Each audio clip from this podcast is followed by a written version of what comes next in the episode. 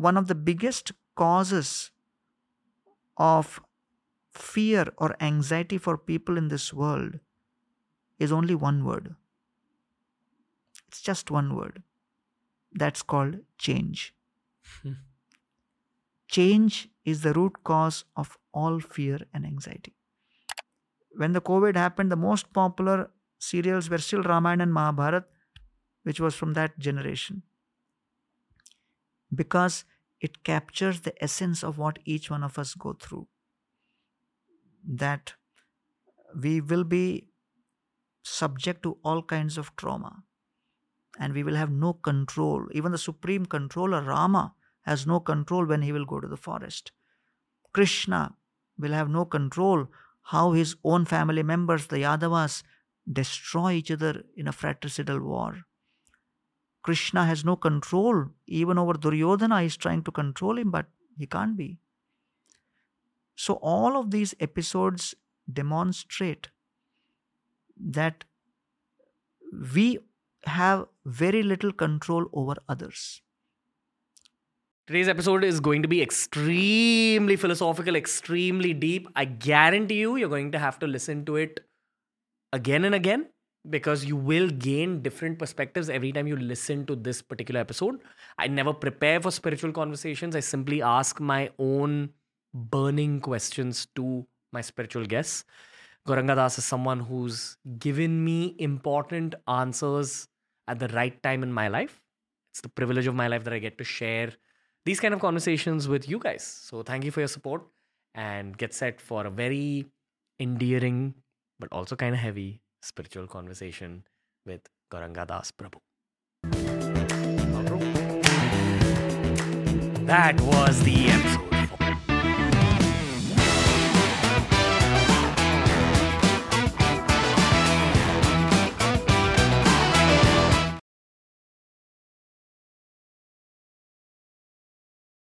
Gauranga Das Prabhu, this is such an important conversation for me. Thank you so much for inviting me.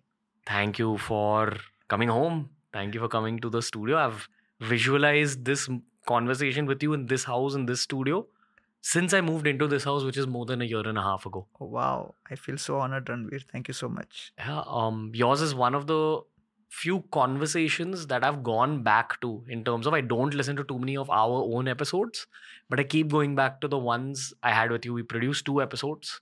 Yeah. I've probably heard both those episodes at least 4 or 5 times, because there's new stuff I pick up from each of them. So thank you for those. Thank you. Thank you so much. And it's such an honor that you are hearing it repeatedly, and it's the message of the Gita and the Bhagavatam. Yeah.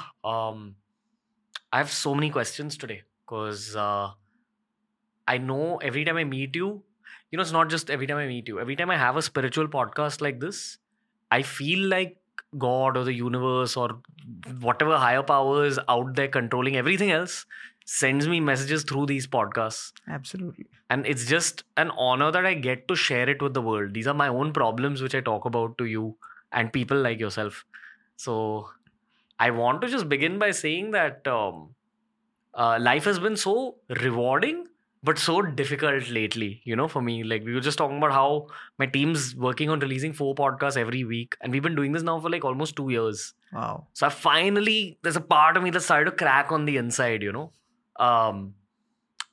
But something tells me to keep going. And something tells me that it's not going to stop anytime soon. Right. I always thought that by age 30, life would be a little easier. You know, when I used to be in my hustling, struggling phase at 22, 23. But life gets more difficult, you just get older. Is that the nature of life as you turn 40, 50, 60 as well? See, when you do something which you really like, it's like drinking hot sugarcane juice. Sugarcane juice is sweet, so you love to drink it. But when it is hot, it also burns you. So it's a dilemma, because you want to do it, and you want to do it more, but there is only as much time and energy which you can manage. So I think at this stage of your life, I think you're doing pretty well, because this is your passion. This is what you like to do, have conversations, bring knowledge to the world and bring wisdom to this world. And interestingly, Arjuna, one of the names of Arjuna is Gudakesh. So Dronacharya had told all the disciples never feed Arjuna in the dark. And so everybody would wonder, why was Dronacharya mentioning something like this? So one day Arjuna was just sitting and eating his dinner at night, and there was a lamp just like this which was burning, and suddenly a gust of wind blew and the lamp blew out. There was total darkness. Arjuna continued eating, and Arjuna started thinking, hey, it's totally dark, there's no light, still I'm able to eat. If I can eat in the dark, why can't I practice archery in the dark? So looks like the only reason I'm not practicing archery is because I'm lazy. I'm not committed enough. I'm not disciplined. That moment, Arjuna took a decision that he will practice his archery in the day and in the night. And that's what happens when you are in total love with what you're doing. And Arjuna was so fortunate to be in that kind of a situation. To have found his Swadharma? Exactly. So therefore, Arjuna's name is Gudakesh, which means one who has conquered over sleep. But the point of the Bhagavad Gita is, even if someone has found his Swadharma, you will find yourself in situations in life where even being in sync and in total joy with respect to your Swadharma, you cannot negotiate out of that situation when the circumstances change. And that's what happened, that Arjuna was having the Swadharma of a fighter, because, you know, one who gets absorbed in acquiring knowledge is Brahmanical. One who gets absorbed in a conflict has the nature of a Kshatriya. One who absorbed in acquiring money, he has the actual nature of a Vaishya. So Arjuna was a Kshatriya. So he got absorbed in the conflict. He could get absorbed in a conflict, but the problem was when Krishna brought his chariot in front of Bhishma and Drona. So suddenly Arjuna knew, I had to fight against my grandfather, whom I am supposed to love, and my teacher, whom I am supposed to respect.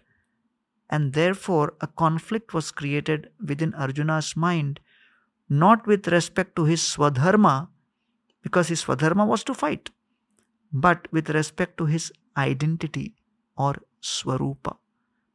And therefore, Krishna speaks the Bhagavad Gita to help Arjuna rise above Swadharma, above his Swabhava, which is nature, and bring him to the original Swarupa, that I have an identity deep within which can never change.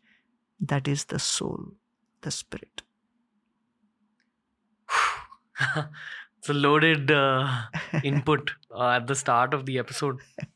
I haven't asked you the simple question of what Swadharma means. I know what it means, but I'd love for you to explain it for the viewers, because it's a very important word in every human's life. Absolutely. That's a beautiful question, Ranbir. Dharma comes from the Sanskrit word dhri, which means to hold. And basically dharma means that quality which cannot be separated from something. So the dharma of sugar is sweetness. The dharma of salt is its saltiness. The dharma of water is liquid to flow.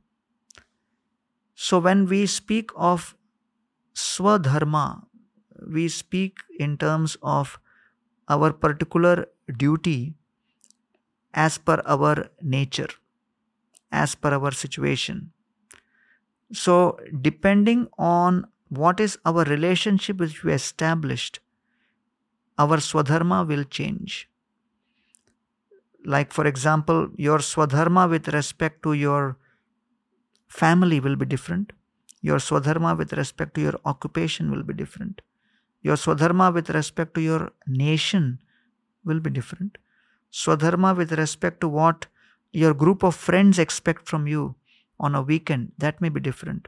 So swadharma basically means my particular duty with respect to a particular contingency or a group of people, situation, personalities.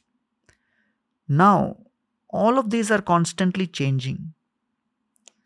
And therefore, whatever may be the swadharma of a son towards the parents before he gets married, starts changing the moment he gets married, because he also has now a swadharma or a service or a duty towards his wife and the family of the wife, and it's a whole new dynamics.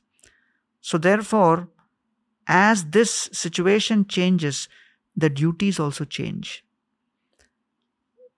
So one of the biggest causes of fear or anxiety for people in this world is only one word. It's just one word. That's called change. Change is the root cause of all fear and anxiety. Why? Because as situations change, our identities change. Just like Arjuna's identity changed. Am I a warrior? Yes, I am ready to fight. Oh, am I a grandson? No, I want to love him. Oh, am I a student? I must respect. So, Arjuna experienced conflicting identities.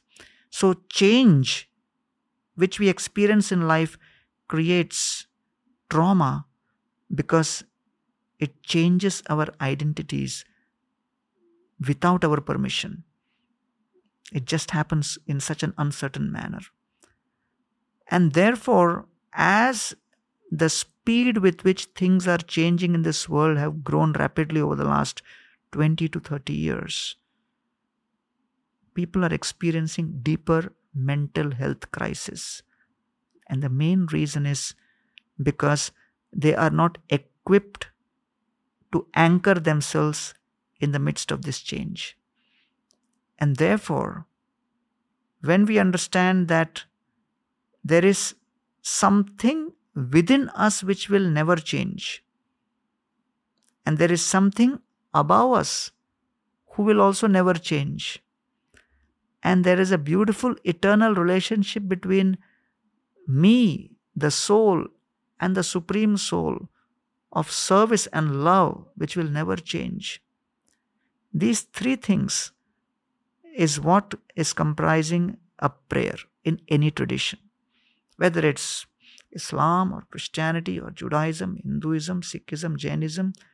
All these traditions are focused only on these five aspects: karma, which we are acting, kala, which is time, prakriti, which is nature.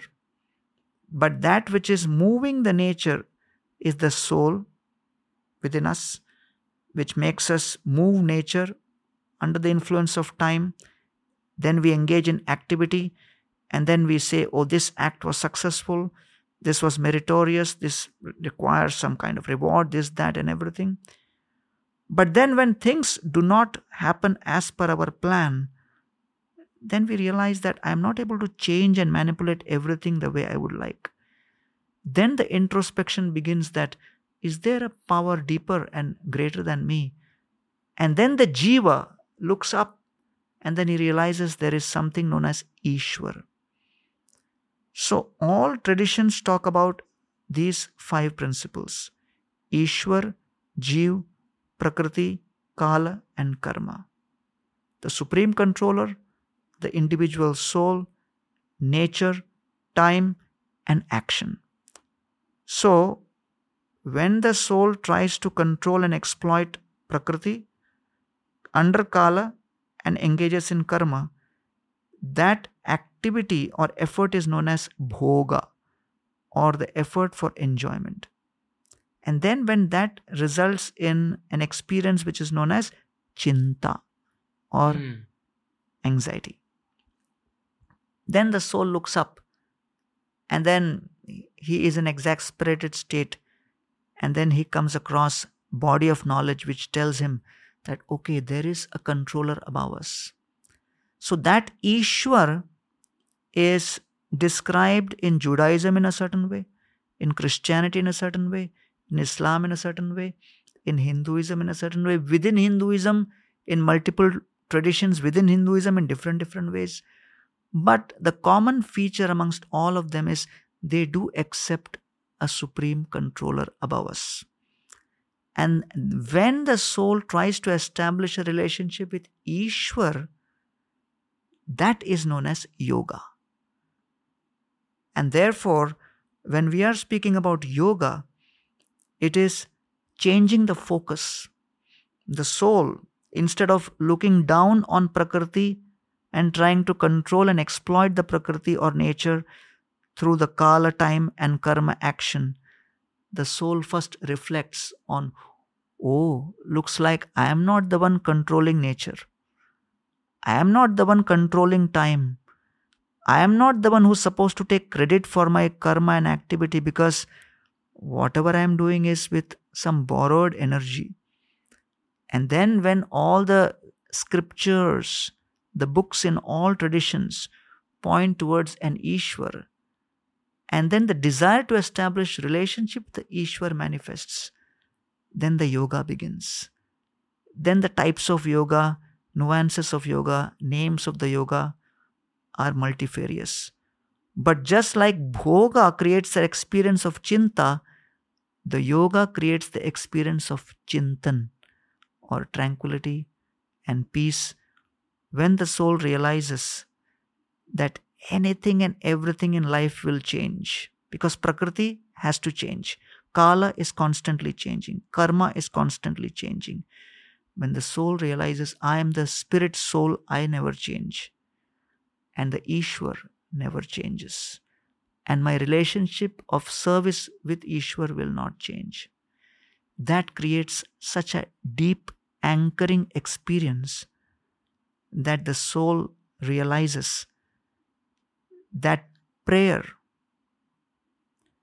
and worship is nothing but a fantastic anti-virus vaccine for me against the virus of change. Every single day. Every single day. That's why all traditions, parents and grandparents would always tell us, Beta, subah prayer karke jao. Begin the day with the prayer. But because they could not articulate the reason of why we should pray in a very, very deep, analytical, systematic, scientific manner, we just thought they are pushing us into a ritual.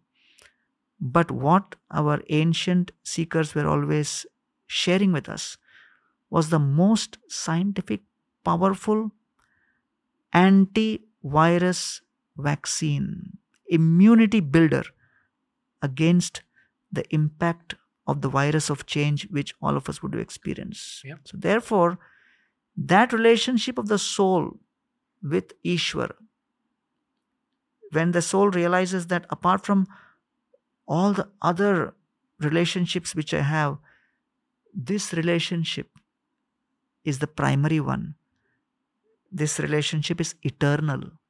Eternal in Sanskrit is called Sanatan. So when the Jiva realizes that I also have, apart from my dharma to parents, dharma to family, dharma to occupation, dharma to business, dharma to customers, dharma to clients, dharma to society, I also have a dharma towards the Ishwar, my Supreme Father. Then he establishes a relationship through prayer and service. That is known as Sanatan Dharma, because he is reviving his Sanatan eternal relationship. You've described the nature of reality here, sir. The reality that we live in, this world that our souls visit. I think this is a question a lot of children have, because I used to have this question when I was a child. Why am I sent here? And I've come to realize, as I've turned 30 years old recently, that it's a crude way of saying this, and this is because it's the limitations of the English language. But some way you're sent here to clean up your past karmas, to clear out your karmas, or you're sent here to suffer in some form. And there is a greater reality that awaits. If you acknowledge the greater reality and work towards it, your current reality eases out a bit. And there's this saying that no matter how difficult your present is, your future is easier through prayer and meditation. Fantastic. That's something I've come to realize so much. Like, at least in my own experience, and so many psychologists are actually going to get a little upset with this, and I love psychology conversations as well. But again, very subjective, may not apply to everyone. It's applied to me. I might be going through my worst stages, and if I'm able to meditate every single day for a week through that worst stage, I come out of that 1 week suddenly into a better stage of existence. Maybe I'm just calmer, maybe I'm just less anxious, maybe I'm just more positivized, but it works. So I'm also trying to get to the depth of these things as I grow older. But in order to truly get to the depths, I have to learn from people like you. And the last time we spoke about the Garud Puran, we spoke about the Srimad Bhagavatam, the Bhagavad Gita. We didn't speak about you.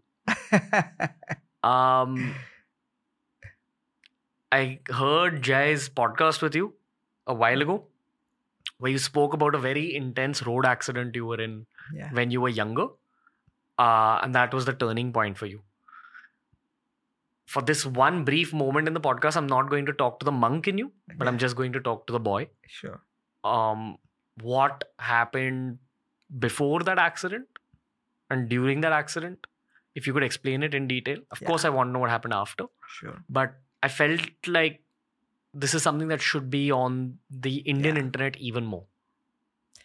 Thank you so much, Ranbir, for asking that question. And it's true that it was a very, very important moment, because what happened before was, as I said before, I've always been searching for answer to death in my life when I was growing up.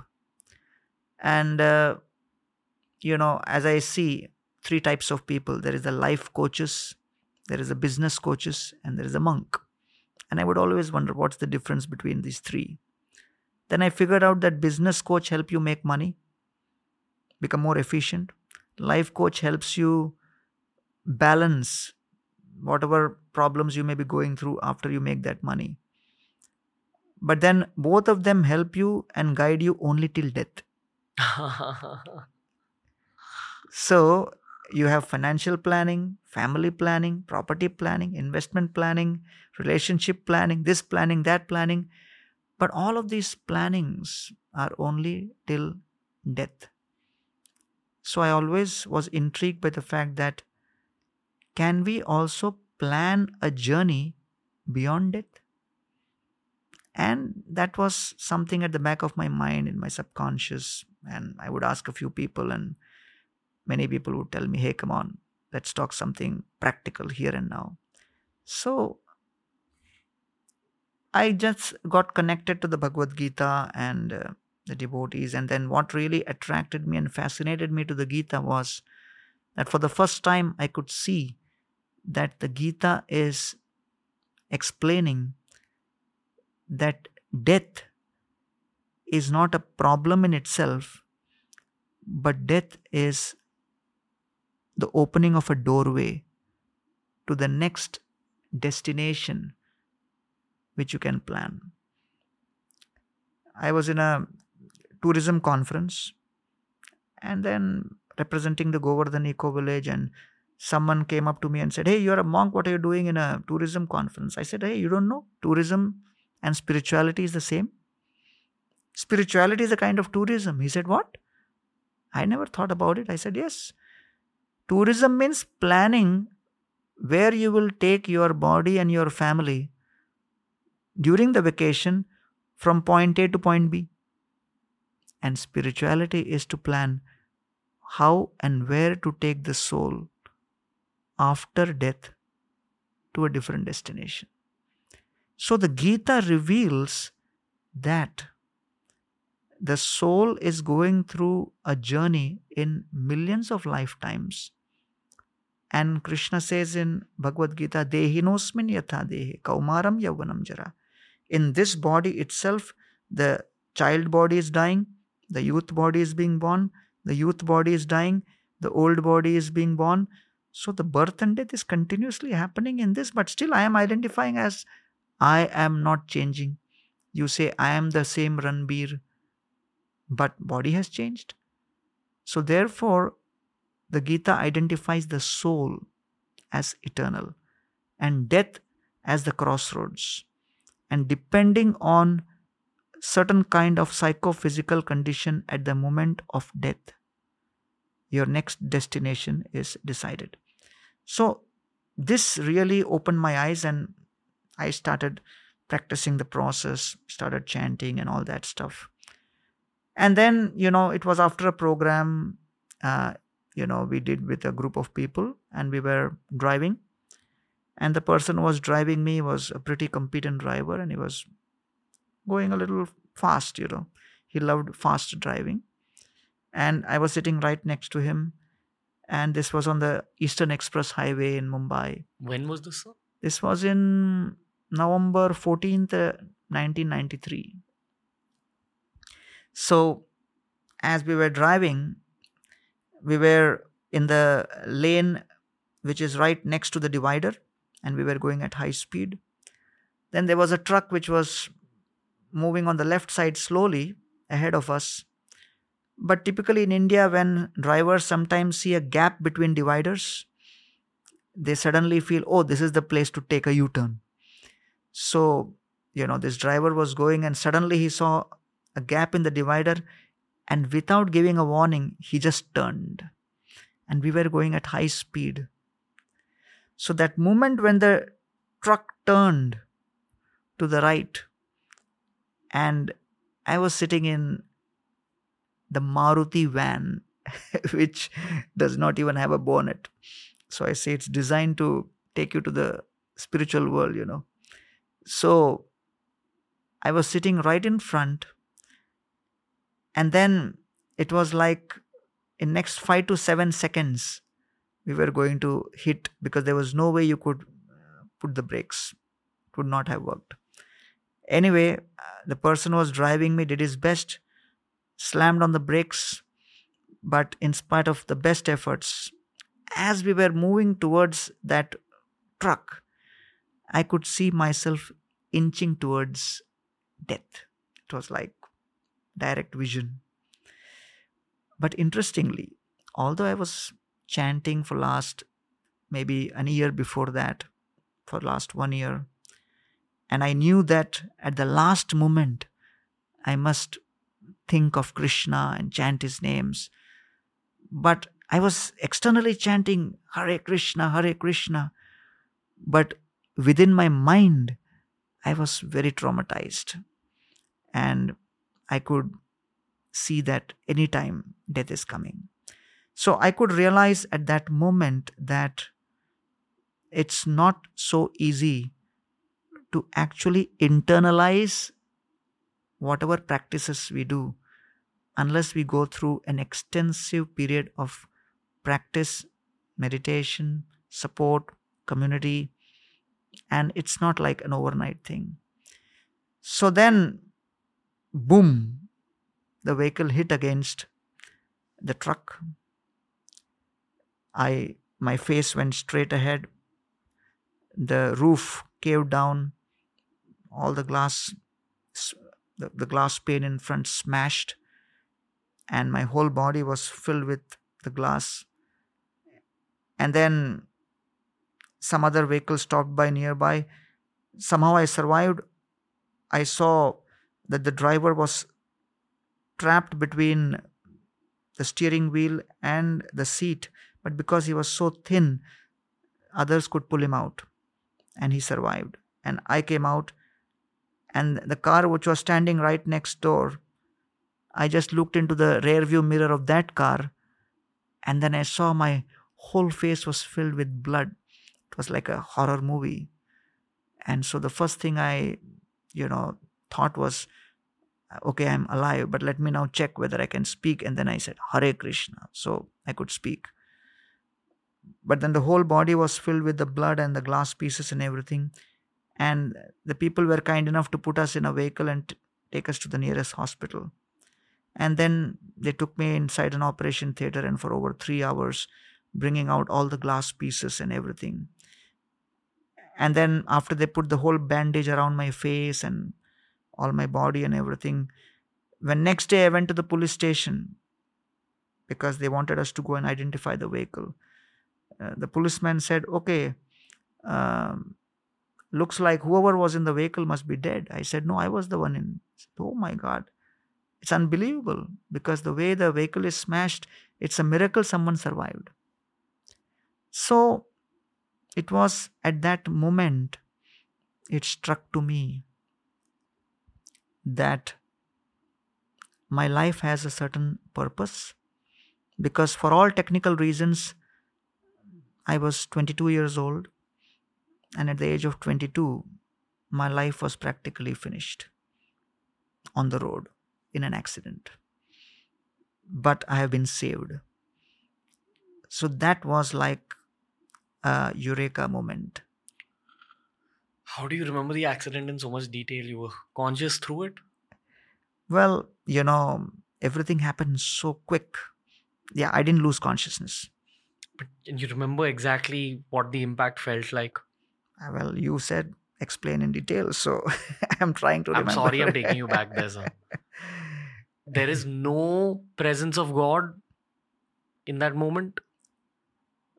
There is, because at that moment, you know, I'm chanting, but within my mind, I'm not able to really capture the presence of Krishna, because my mind is still completely overwhelmed with fear. So therefore, one is hearing, one is speaking, but the other is fully realizing. So that was the moment. After that, I thought that, you know, as far as my life is concerned, it's already over on the roads here. I should be dead. But I've been given another chance. So Krishna has protected me, given me another chance. So let me devote my life for the one who has saved me on the highway. Let me use this opportunity to show millions of people in this world the highway to the spiritual world. So that was the transformative moment for me. While I do wish to chronologically ask you if your monkhood began right after this, what I actually wish to ask you, and it might be an inappropriate question, but I really have to know, I really wish to know if accidents on roads, accidents in wartime, things like that big bomb blast we saw in Lebanon, where so many children also get hurt, their lives get affected. Does God cause these things if it is truly in charge of our entire reality? And something tells me you've also played table tennis with this thought when you were younger. So I want to know God's role in mishaps. Absolutely. So Krishna gives a disclaimer in Bhagavad Gita. And what's that disclaimer? He says, karmano hyapi bodhavyam, bodhavyam cha vikarmana, akarmanas cha bodhavyam gahana karmano gati. So Krishna says, Arjuna, the intricacies of karma, vikarma and akarma are extremely difficult to figure out. So he describes these three varieties of karma, not just one. Vikarma, he says, is one who breaks the law. You know the law, you break the law. In technical terms, you call it criminal. So a lawbreaker is vikarma. And here he is referring to the universal laws. The second is karma, a law-abiding citizen. Then you may wonder, what is this akarma? So Krishna says, hey, I also need help to run this universe, to run this world. Those who are assisting me in helping reach out this knowledge to others and reconnect people with me, it's like the bureaucrats or those who are part of the government, supporting and helping the government run its machinery. So they are part of the government itself. So Krishna says, they are engaged in what I call as akarma. So therefore, whether someone is engaged in karma, vikarma or akarma, Krishna says, I have created this world as a place where people must experience pain. To know that when I put my finger in fire, and it hurts. There is a purpose behind that pain. If the pain feeling was not there, if the feeling of pain was not there when I put my hand in the fire or finger in the fire, there are high chances that my finger would be burnt. So the purpose behind the feeling of pain is so that I know that at this moment I need to exit. So the pain which is embedded within each and every atom of this creation is not by chance, it is by design. To make each and every person introspect. What does this pain indicate? Does this pain have a purpose? So therefore, all traditions, whether it is Christianity, Hinduism, Judaism, Islam, Sikhism, Jainism, Zoroastrianism, whatever, Buddhism, all traditions exist. And believe me, with 31% Christians and 23% Muslims and 15% Hindus and 8.5% Buddhists, the people across the world are following traditions just so that they can understand the purpose behind the pain is to help us realize that maybe there is another home to where we belong for eternity. And we have stubbornly left our father's home to come to try to enjoy separate as a rebel. I think since our childhoods, we get so used to this world and the way it works and the way we look and our preferences and culture and fashion and food and business and all these normalized things, that we don't understand how much suffering is actually tied into all these things. Even wealth in huge amount actually enters your life along with pain. Either to earn it, or after you receive the wealth, you will receive some pain to just balance out that experience. And this is something I've asked a lot of my friends who've made a lot of money in life, who've become famous in life. Pain comes along with it. Correct. When you're younger, you want the fame and money thinking that that's the answer. Then you grow a little older and sometimes you think love is the answer. And then you grow a little older and you realize, oh, the answer is not in this realm. The answer is the exit door, which is in this realm, but I have to earn it. Am I right in saying that? Absolutely. Okay. Because Bhagavatam says various ill effects of wealth are connected at all stages of wealth.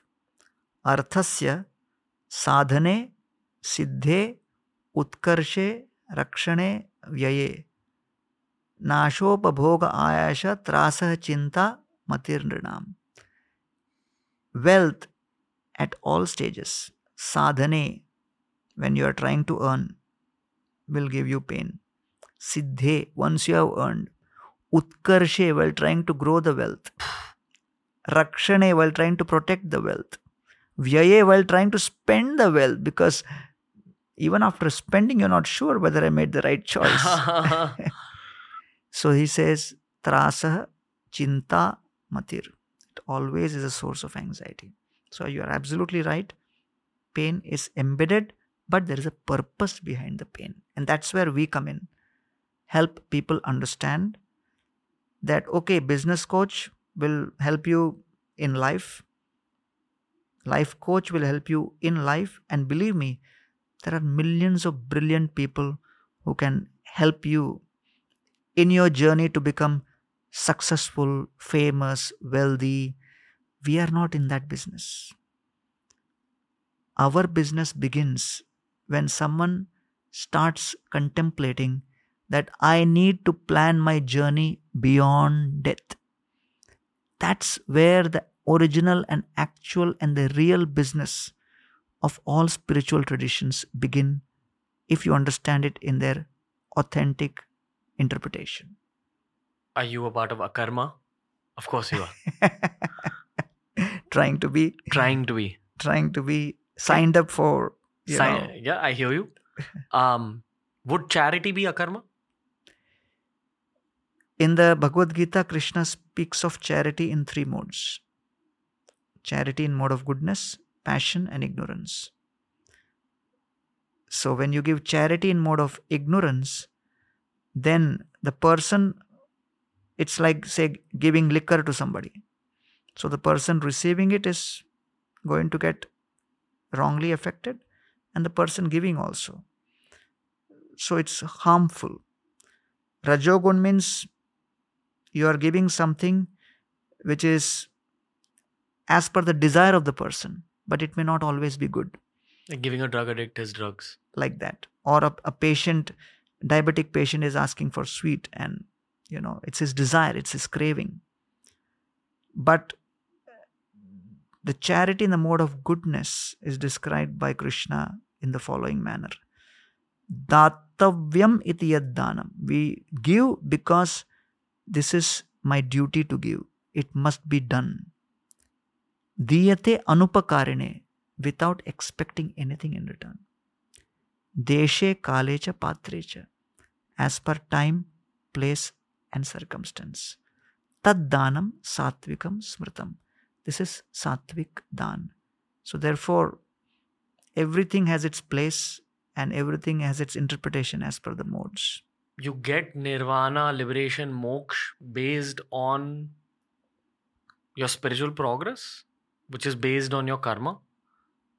If over many lifetimes you just constantly give away everything you own, you're engaged in that level of charity, will that earn you enough karma to earn you your liberation? So, in this kind of charity, there are three different types. One is known as karmanusukriti. Karmanusukriti means you are engaged in, you know, giving charity. You're engaged in planting trees, giving people water, wells and all these things. So this gives you some kind of piety which will take you to a higher destination within the material world.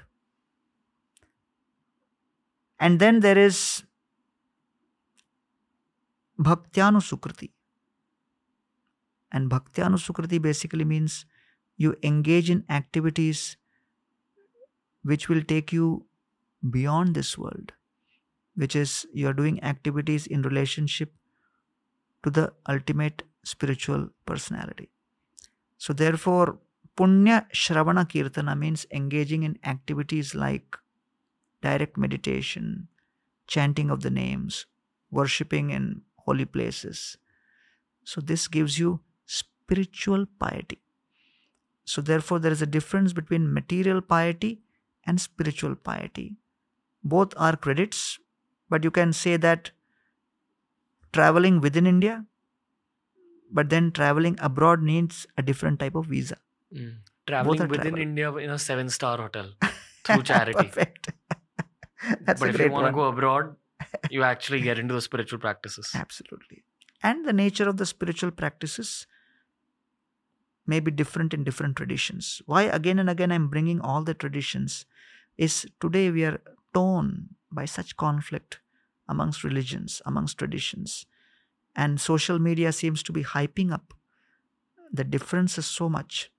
But Vedic tradition, Sanatan Dharma always talked about Bheda and Abheda. Distinguishing factors, but Abheda is common factors. So if you look at the common factors in all the traditions have these 5 aspects of the journey. What is my starting point? What is my destination? What is my experience at the destination? What will be my path to reach the destination? And what will be the obstacles in the journey? That's it. So nothing but planning for taking the soul to an aspired destination after death. It can be planned. It can be properly curated. And you can actually make it happen with the right kind of practice. We're constantly shepherding the conversation towards this point of death, sir. Like, that's where both you and me are taking it constantly through all the answers, which is why I'm not going to stop that flow. Sure. The last time we spoke about the Garud Puran. Yes. It was probably 2 years ago that we spoke last. I don't think too many of the new viewers have even seen that episode right now, which is why I would begin this question with a tiny recap on the Garud Puran. Sure. But let's also talk about the journey of the soul at the point of death and after death. Sure. Up till the point of rebirth. Right. I would let you take it forward. Let me hear what you remember. Of the Garud Puran? Yeah. Since you spoke to me about it, I got very interested. So I did my own research as well. Sure. So some of it is based on what I have researched. Some of it is based on our last conversation. Please correct me where I'm wrong. Sure. Please. The Garud Puran is basically a set of rules and descriptions about what happens at the point of death and after death. At the point of death, it's supposed to be so physically, mentally, emotionally, spiritually painful in all the possible formats of pain that you can think of. The top of which is detachment and attachment, because you're still attached to your human life. I am Ranveer. I'm leaving Ranveer's body. The soul gets extracted from that body, and that's why it's painful. Correct. That's the worst pain a human spirit can ever endure, which is why naturally all biological creatures are afraid of death naturally, because we remember it from our past life. Absolutely. At that moment, it hurts so much. I don't want to go through it again. That's why that natural fear of death is inbuilt. But the Garud Puran also describes what happens to your soul after you pass away. I don't know now whether this is a part of the Garud Puran or not, but they say that you're usually visited by a form of God that you understand the best. Whatever your vision of God is. Which for many people would be their own gurus. Guru takes you to the next point. And the next point can be positive or negative depending on your karmas. And if you've done a lot of negative things in this realm, you are made to pay for it in that journey. And that's where my morbid side actually got very interested, because souls that have not done good deeds in our realm on earth are supposedly made to suffer extremely badly there, where you're supposed to flow in a river that's full of boiling oil. There are predators that eat away pieces of your soul's flesh. You're made to go through the same kind of suffering that you inflicted on this planet, so that you learn your lesson, so that you get punished, and then you're presented with your whole life's report card. That's where my understanding stops. And maybe this is a morbid explanation, so I'll allow you to correct me, sir. Fascinating. I'm sure the youth who's watching this will think, hey, Ranveer to sadhu ban gaya. Well, the energy rubs off. It was a beautiful explanation.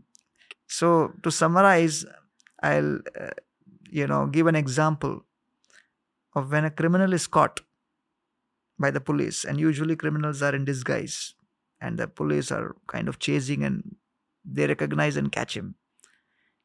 And when they take him for interrogation and they inflict whatever they usually do, and then only after a certain degree of pain which is given, then the criminal says, okay, I am so and so. Otherwise, he'll begin by saying, I am not this, I am not this, I am not this, I am not this. The criminal denies his identity. And then finally, when he accepts, yes, this is my identity, then the process of reformation begins. And then he's sent to the, prison house, and then transformation begins. So it's exactly the same. All the punishments which you described have been given, and in this planetary system, 14 planetary system below are the various below the Pataloka are the various narakas or the hellish planets, and you'll that's have to described. Give tiny context on this 14 planetary system thing. I remembered from our episode, but just for the viewers. So basically, the Srimad Bhagavatam or the Bhagavad Puran gives a complete different context of what's the geography of the space we are living in. So it describes the particular universe we are living in as having 14 planetary systems divided in terms of the consciousness. And there are the upper 7 planetary systems and the lower, and we are in the middle. at the Bhuloka. And depending on the kind of piety you earn, you go up, and depending on the kind of sins you perform, you go down. And that's what is the whole idea of the karma factor. Heaven and hell. Heaven and... So, heaven is upper and lower planetary systems, and the last lower planetary system is called Pataloka. Below Pataloka are a group of hellish planets, which is known as Naraka. And each of those planets has a specific kind of punishment. And the person on behalf of Krishna who's managing that in the Bhagavad Puran is described as Yamaraja. And his name comes in various other texts also. And in India, anyone who's a practicing Hindu or born Hindu has always heard of Yamaraja. You can feel free to describe each of the punishments. No. Okay. So, leaving that to you. Yeah, the idea is that the nature of the punishments is so that a person has memory of that trauma when he again comes back to a better destination after going through that. You mean whatever trauma he created in Bhulok, which is our world, he remembers what he did by... He's made to remember by those, Yamadutas, and then punished. And then he is given a particular new opportunity after that, depending on his karmic balance. You know, when we're talking about these punishments, they're based on, I don't want to say negative karma, but whatever. Negative karma. Yeah. They are based on things you've done wrong. Exactly. How wrong is wrong enough to go to those planets? In terms of, all of us have lied at some point in our life. All of us have hurt someone knowingly or unknowingly. All of us have been late. That's also a way of hurting someone, disrespect. Will these things send you there? Or it's a certain crime like murder or robbery? It's a very beautiful question. That if you go into the technical details, you will be in trauma all day. Therefore, Krishna says, the way to live life, just like as a citizen, when you walk out of the house, you don't think of all the sections in the Indian Penal Code which is going to land you in jail. When you start a business or a startup, you don't think all the different possible types of crimes which will put you behind bars under corporate laws. You are thinking positive.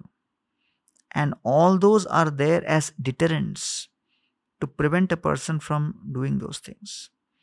So therefore, there is a concept in Vedic literature known as Panchayagya, which basically says that we commit various kinds of crime as soon as we are living in a space, because you're burning your fire, you're pouring water, storing water, you're cleaning the house, you are breathing.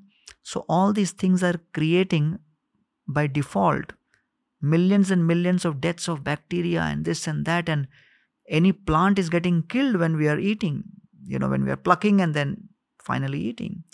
So therefore, ahastani sahastanam apadani chatushpadam phalguni tatra mahatam jivo jivasya jivanam. So Bhagavad Puran is very clear that jivo jivasya jivanam, one jiva will become the cause for destruction of another jiva. But let us follow the protocols of freedom within boundaries. So the important principle or the underlining statement is freedom within boundaries. Understand what is my quota and live within that.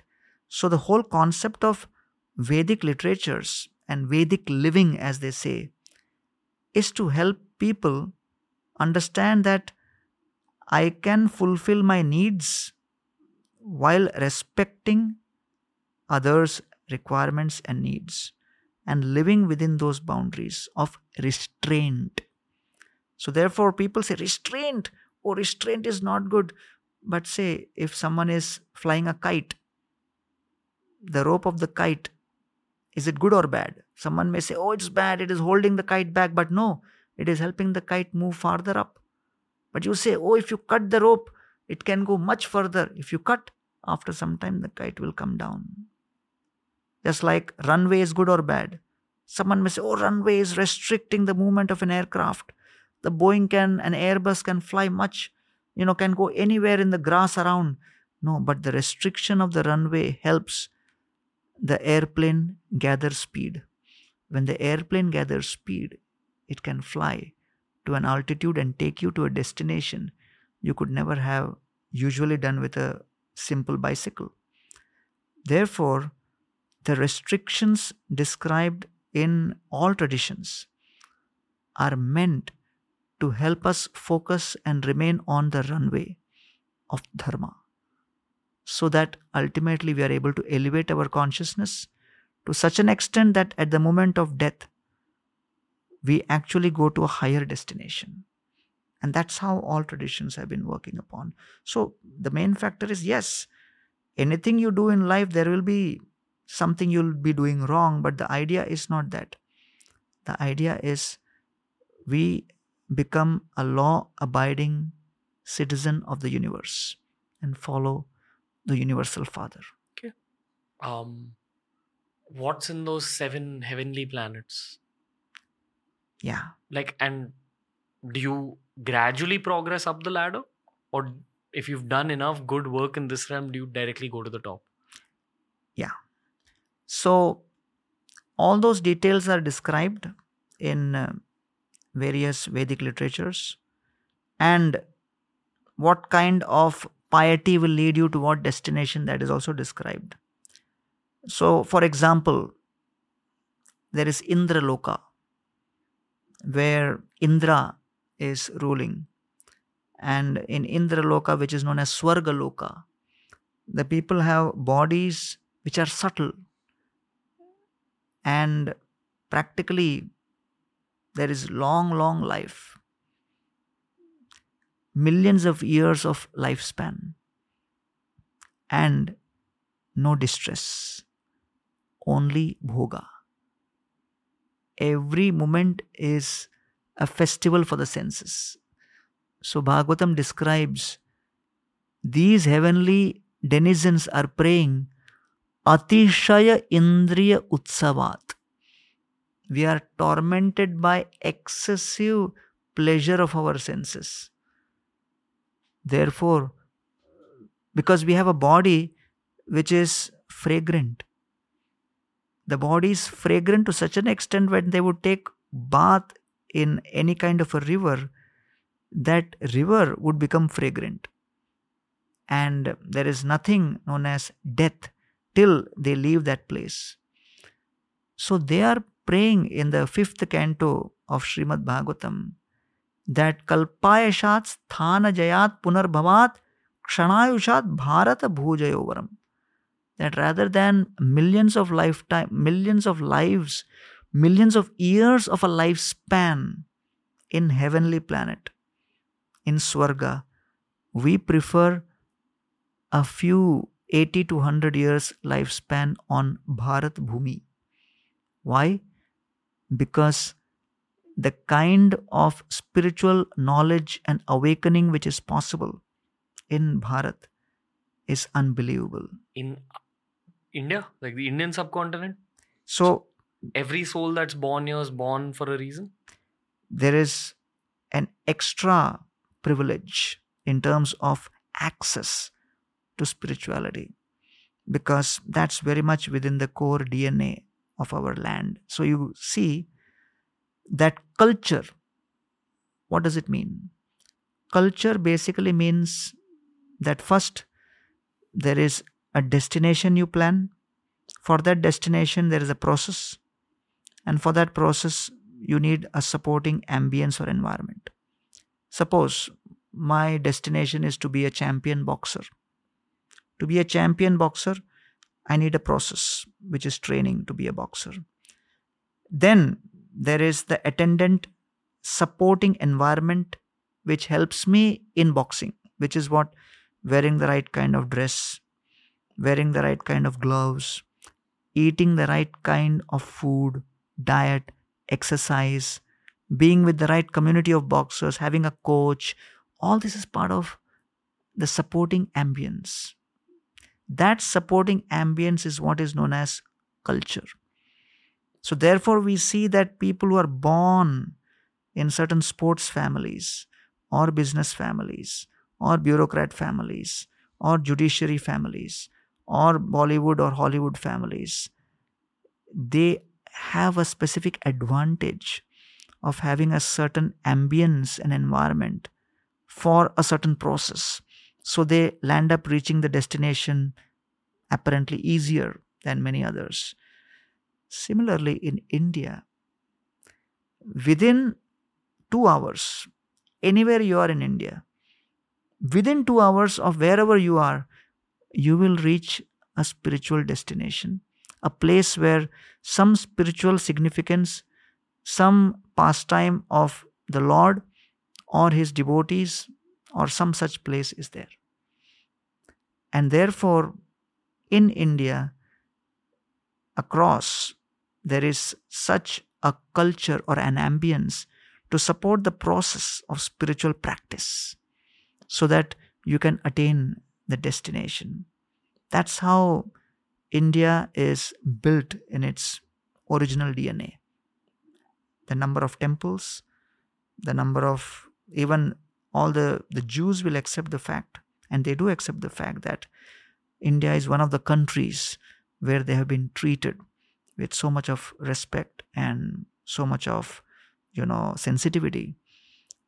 And therefore, the spirituality is in the very DNA of India.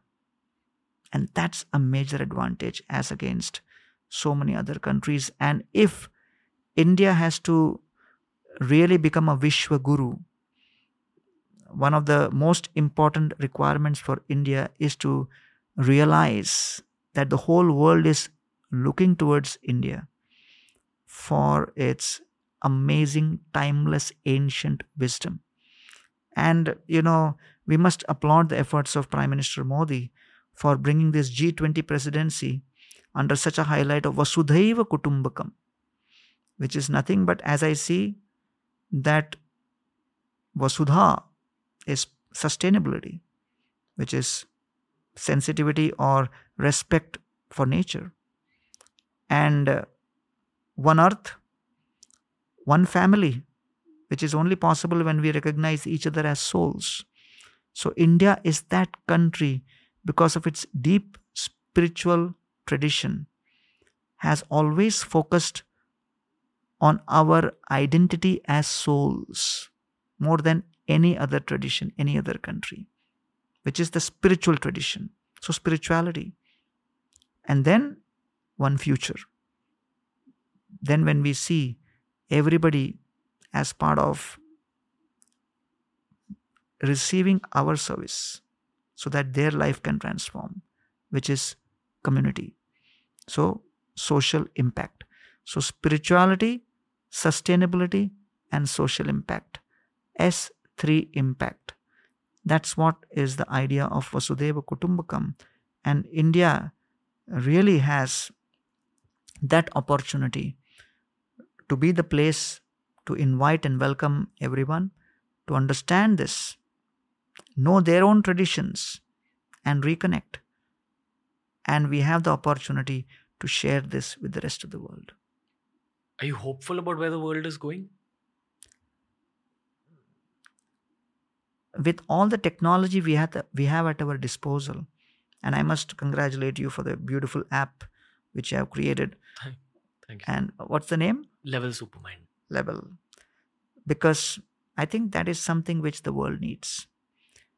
So the world is moving in the direction of enhanced connectivity through technology. And just imagine if the souls across the world become purified, elevated, transformed. A group of transformed human beings, when they connect, they are going to transform the world. So I don't see any problem in connectivity, but I see problem in the consciousness. Yeah. It's been a difficult decade. It's 2023 now. Yeah. And every year of this decade has been much more challenging than what 2010 to 2019 was. It was such a simple decade that I would even go as far as saying 2000 to 2009 was also simple-ish, at least, with a few big blips. But this decade, every year there's been something. Mm. What are the saints and angels thinking? Why is this happening? Is this also part of the plan? Is there a cleanup happening? I think we touched upon this the last time. Yeah. It was 2 years ago and so much has happened since then. War has happened since then. Correct. There are rumors of an even bigger war taking place next year. Harshil, my co-founder on Level, our common friend, he's like an elder brother figure to me in life. And one of the most important things I learned from him is that behind every action that you do in the material world, it's all about what the intention was. Mm. Is your intention to give? Is your intention to help? Is your intention to heal? And the moment your intention are truly, and the moment your intention is one of those three things, that's where you'll notice that the work happens by itself much better than you imagined. But your intention truly needs to be clean. My intention has been to motivate for a very long time in my career. There was selfish intention as well to protect myself, to earn my money. But I've reached a point where now the intention is all about healing. Mm. And the more healing I'm trying to put out in the world, the more damage I'm absorbing as well. Honestly, to a certain degree. I don't know why. I think I don't get it. How's that? I think I'm putting out more healing because my intention is really, really to do that. Sure. And on a very metaphysical level, am I truly helping other people or am I helping a younger version of myself who didn't get help? Hmm. Whatever it is, the intention is to put out healing in the world. Fame, power, all these things are increasing so much. But along with that, there is pain that comes back. It's not pain I'm trying to put out there. And I'm just having to be like very brave about going on, facing the world. I feel so broken on the inside at so many points, and at the same time, I feel more powerful. And I've come to realize that maybe the nature of life is to be a little harsh on yourself. I'm reminded of the time I was a martial artist when I was a kid, and I'd get injured, I'd hurt myself, get bruised, but take it as a badge of honor and go back into my martial arts class the next day. I didn't imagine that life would be like this, and I'm glad that I did martial arts. But it makes me think about this very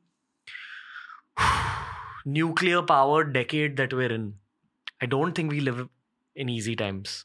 And I'm a little afraid of where we're going. But I'd love for you to correct me wherever I'm thinking wrong here. No, I think, you look at it from the historical point of view, and then you look at it from Shastric point of view, from what the scriptures say. So the Bhagavatam describes this age as age of Kali. Age of Kali means Satyuga, Treta Yuga, Dwapar Yuga and Kali Yuga. So characteristic of Kali Yuga is quarrel, conflict and hypocrisy. And the fundamental foundation of Kali Yuga is intensely rising egos. So the characteristic of Kali Yuga is, if you plot an ego and time axis, it will go like this. So therefore, from we, the narrative will go more towards me, I. And because of that, conflicts are bound to increase. So therefore, the Bhagavatam says, Prayen alpayusha sabhya. The age will go on coming down. Kalau asmin yuge jana manda sumanda mateo manda bhagya.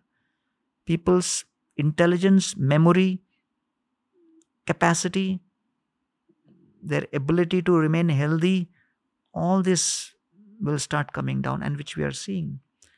So therefore, I would say that in the midst of negativity, the way to remain like a lotus is to know that you can divide your 24 hours into two segments of 12 hours each. Your 9 a.m. to 9 p.m. is what you give to the world. You are giving, giving, giving. Everybody, whether it's a businessman or a housewife or working, this, that. But there is a 8 or 9 p.m. to 9 a.m. which we have for ourselves. So the problem is not in giving, but the problem is, although we are giving, when we are in our own space, we are not doing anything to build our immunity. And that's what all the traditions are speaking about as healing, prayer, introspection, intentional contemplation, making an audit on what did I do, what is my intention, which way I am going. And therefore, the scripture, study of the scripture on a regular basis acts as a mirror or darpan for your consciousness. Why? In spite of technology having so advanced in terms of filmmaking and serial making, when the COVID happened, the most popular serials were still Ramayana and Mahabharata, which was from that generation. Because it captures the essence of what each one of us go through. That we will be subject to all kinds of trauma. And we will have no control. Even the supreme controller, Rama, has no control when he will go to the forest. Krishna will have no control how his own family members, the Yadavas, destroy each other in a fratricidal war.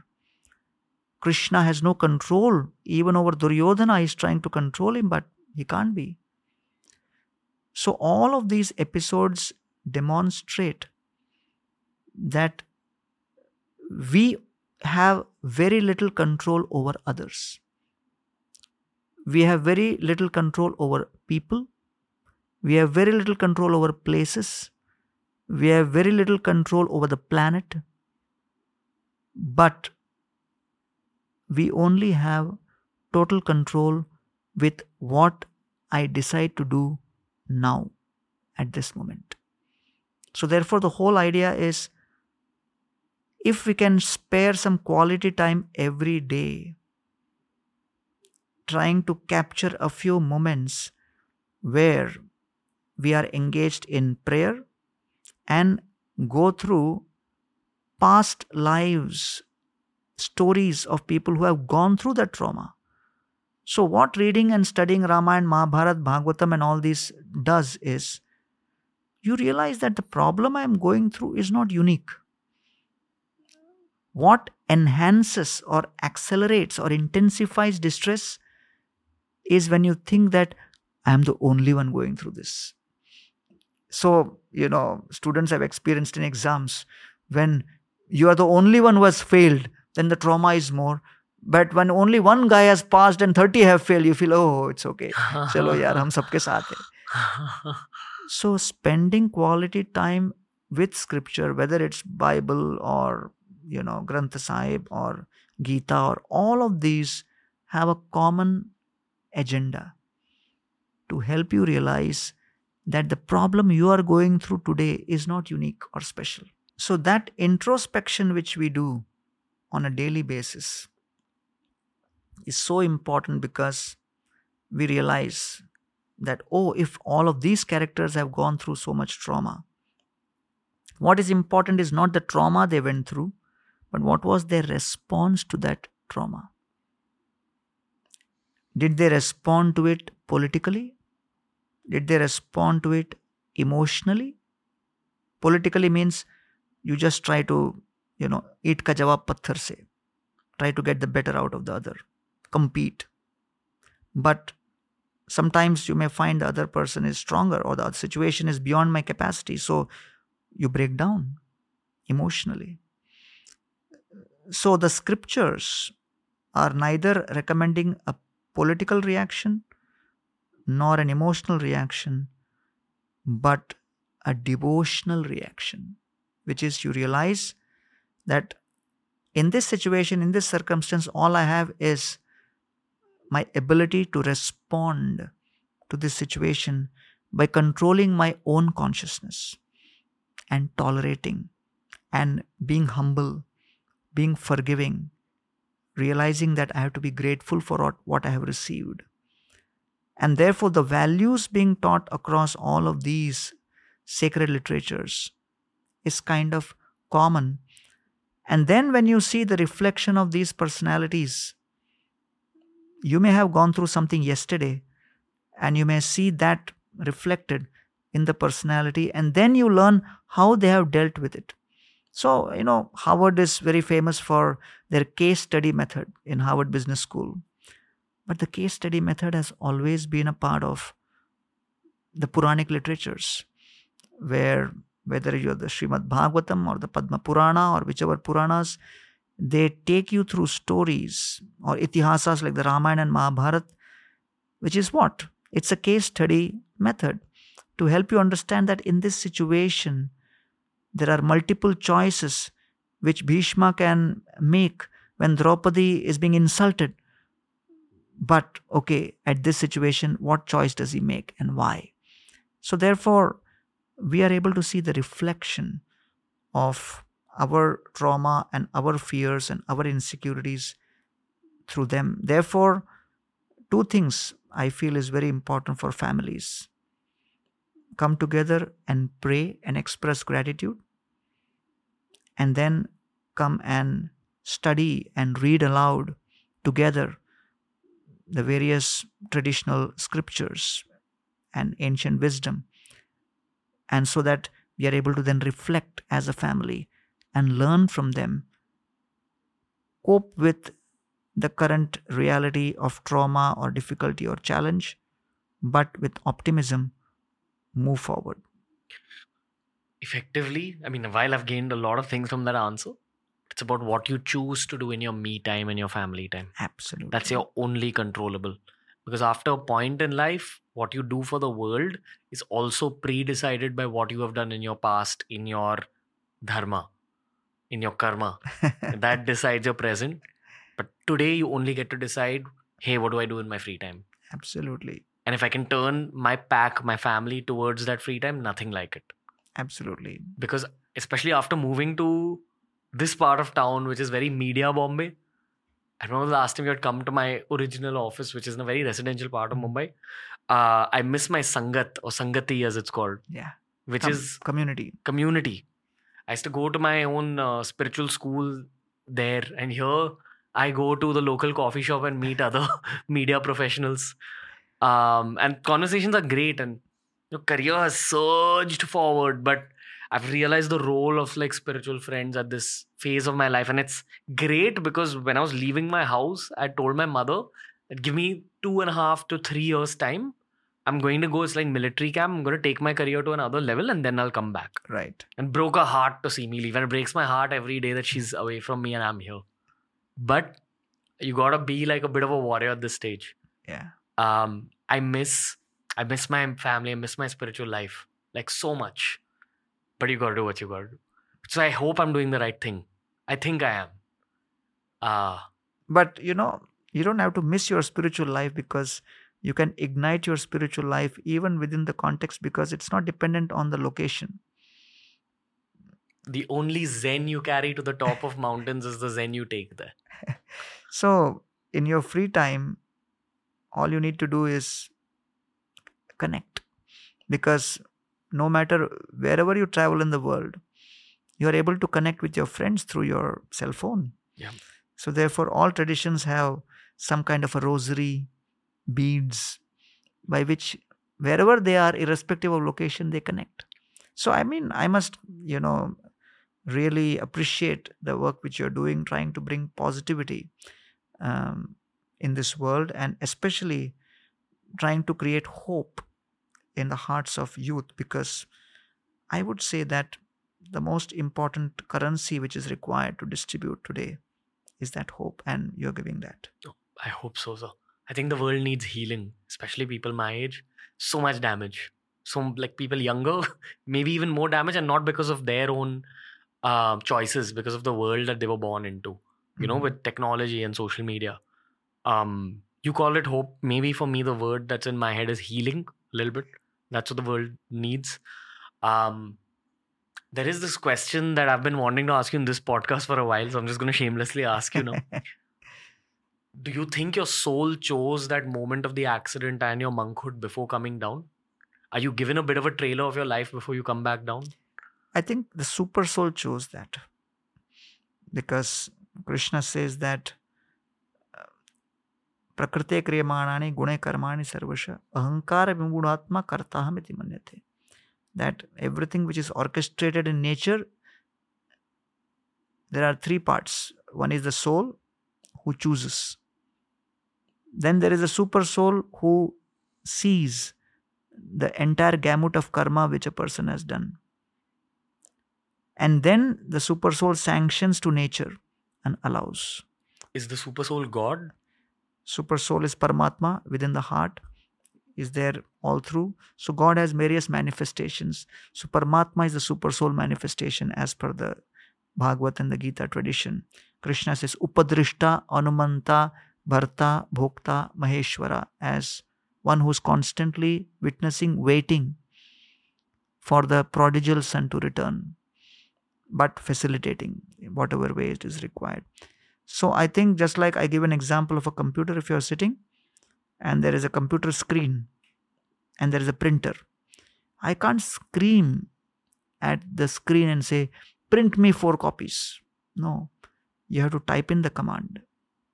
So the printer gets communication from me via the CPU of the computer.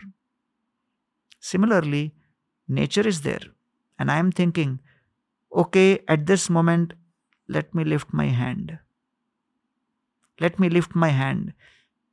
So the soul, the Jiva, is a doer. I am the doer in desiring. The doer number 2 is the Paramatma, that he receives that input. Oh, Gauranga Das at this particular time in 2023, June, wants to lift his hand. Does he have the karma and the balance to be able to do that activity? In a fraction for millionth second, the super soul goes through all the record and sees, okay, yes. And then the doer number 2, Paramatma, gives sanction to the doer 3, which is the Prakriti, which is the nature. So the command is given to the body cells and everything, and then I am able to lift. So that's the metaphysical understanding of why at certain point, certain people, they may desire to lift their hand. Desire is still as strong as it was in the youth, but you are not able to lift the hand. If I am the only doer, then why I am not able to do that? So therefore, the metaphysics of Gita brings into picture 3 doers. The soul as the desiring doer, the Ishwara as the facilitating or the permitting doer, sanctioning doer, and the Prakriti or nature as the one who executes what has been sanctioned. So these are the 3. At once I had a conversation with someone who follows shamanism, which is a spiritual school of thought from South America. And they believe that you're given options when you come back down, that, hey, this is how much karma you've accumulated in your last birth. So either you'll get to be a billionaire, a top athlete, or a monk. Which one do you choose? And then it's up to you in terms of which one you get to choose. Do you think there's any parallel in Sanatan Dharma? Do you think that's true? For me, I would like to believe that's true because my human mind understands free will and options. Correct. You have a choice at all points. So why shouldn't you have some sort of a say or choice at that stage? Especially if you've been a good person and you've been spiritualized in your life. Maybe you do have an option when you're up there in the heavens. Yes, Krishna explains in the Gita, Urdhvam gacchanti sattvastha madhye tishtanti rajasa adogicchasa Adho gacchanti tamasa. That urdhvam gacchanti, those who are sattva, they go top. They are elevated. their consciousness rises. Madhye tishtanti rajasa. That those who are in Rajogun, they stay in the middle. Jaganya guna prattasta, one who performs sinful and abominable activities. Adhogachanti tamasa, they go down. So therefore, depending on the kind of choices we make, our destinations manifest. So people think Gita is a book of commandments. Gita is a book of choices. And we only have the choice over this moment. And therefore, Krishna is telling Arjuna, choose your contemplation. And what is contemplation? Contemplation is conquest over internal conflict. When one is internally conflicted between multiple identities and ideas and thoughts and this and that, there is a process by which you can conquer over it.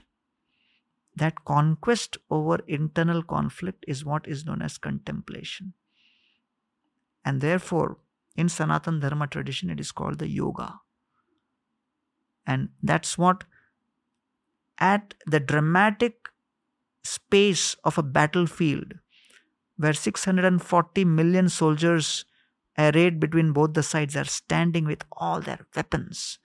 And these are like, fully trained, experienced fighters. They are professional fighters. And they have come with the intention to fight. Krishna suddenly orchestrates a pause for 1 hour. And in that 1 hour, the warriors are there, the war field is there, the war weapons are there. But the warrior seems to have lost his will for the war. And so Krishna brings the Bhagavad Gita as the literature which helps you first win your internal conflict before you can actually be victorious in the external conflict. And today's society is so obsessed with winning the external conflict that society is experiencing 300 million people experiencing depression and anxiety syndrome. So I think the young generation must be inspired by someone like you, who could be bringing any topic on this conversation, on this podcast. But the very fact that you are going so deep into trying to understand from different angles, what's our spiritual tradition, what's the comparison of our Sanatan Dharma tradition with other traditions, you are really getting deep into dissecting the entire religious studies ecosystem. In spite of having so much of fame and success and this and that, I think it's a brilliant example for the young generation to know that beyond all that they may obtain in life, they should never give up their quest for searching for the real deep purpose and meaning in life. I think that's a great example. Thank you, sir. Circumstantial heavily, because of all the people I met through the show, and all the people I met before the show even began. And I realized that the kind of conversations I was having there need to be released for the world, need to be shot and shared with the world. Correct. So I think it was the sanctioner and Prakriti that enabled this. That's how I look at it. But I thank you for the compliment. So what I do wish to ask you is, I often think about the knowledge I'm gaining through the show. If we're releasing 4 a week, I'm recording at least 6 to 7 a week. And I retain a lot of it. Like, at least the important points, I retain all of it. So I can feel my knowledge increasing. I can feel my personality changing. I would like to believe that I can feel smaller and smaller with every conversation, because I realize how much I don't know. Right. But then I think of my point of death, and I think that I may not even take all this with me. All I'll take is the spiritual progress. Does knowledge flow with you after your life as well? Or do you leave the knowledge behind as YouTube videos? That's a brilliant question. Krishna says to Arjuna, Neha bhikrama nashosti pratyavayo na vidyate. Swalpam api asya dharmasya trayate mahato bhayat. So Arjuna is in paranoia that, oh, I'm going to kill Bhishma, Drona, and what will happen and all that. So Krishna says, Are Baba, I am telling you to fight. It's your main dharma right now. And then Krishna says that if you have to invest in something which will continue beyond time. Whatever investment I make in the body, all the food I have eaten all through the entire life, all the cosmetics which one may put, all the medicines one may take, all of that till death is fine. But beyond death, we have to leave it behind. Therefore, what travels with us, Krishna says, na iha abhikrama nasha asti. In this abhikrama, which is the acquisition or investment at the spiritual level.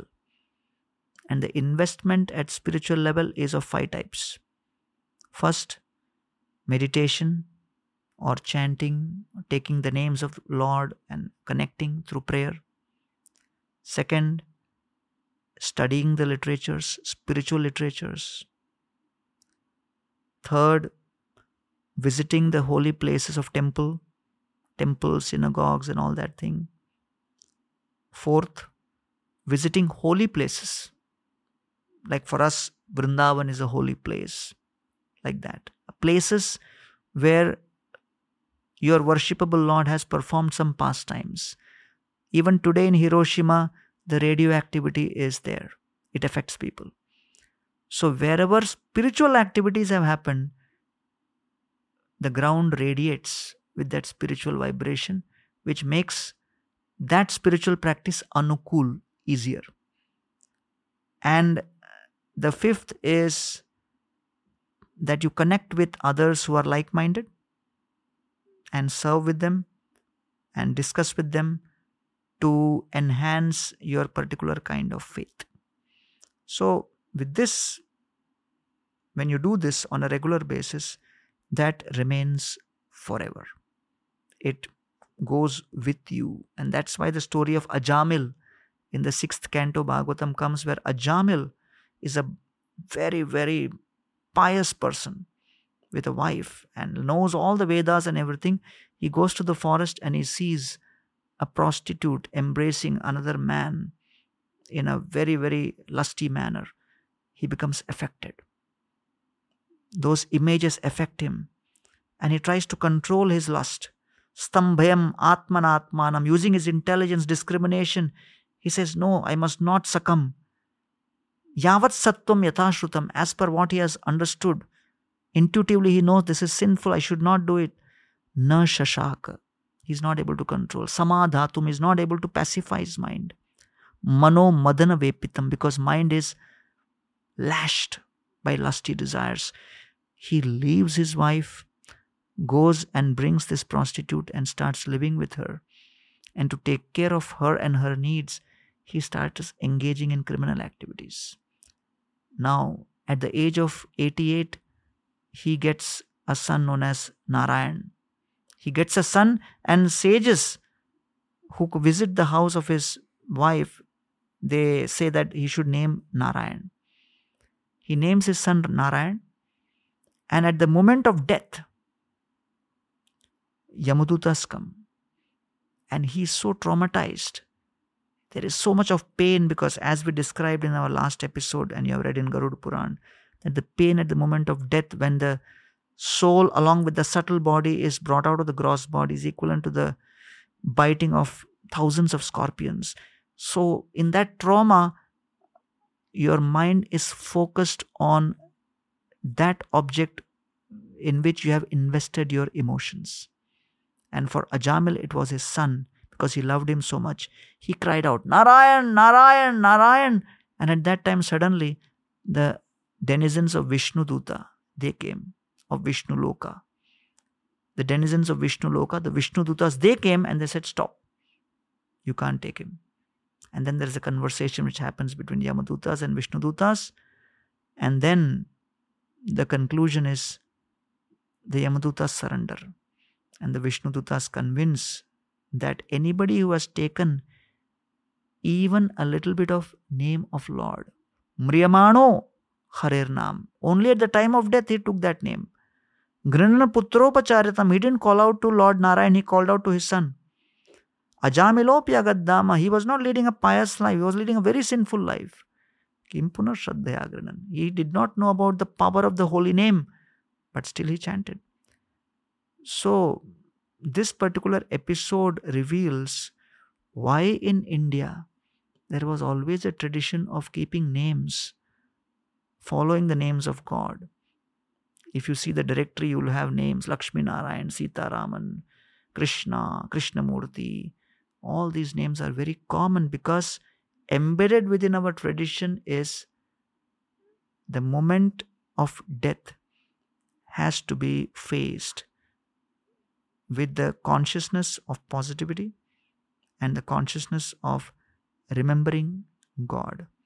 And therefore, parents would keep the children's name after some God's name, and therefore at the time of initiation in spiritual traditions, the name is changed so that our identity is recognized.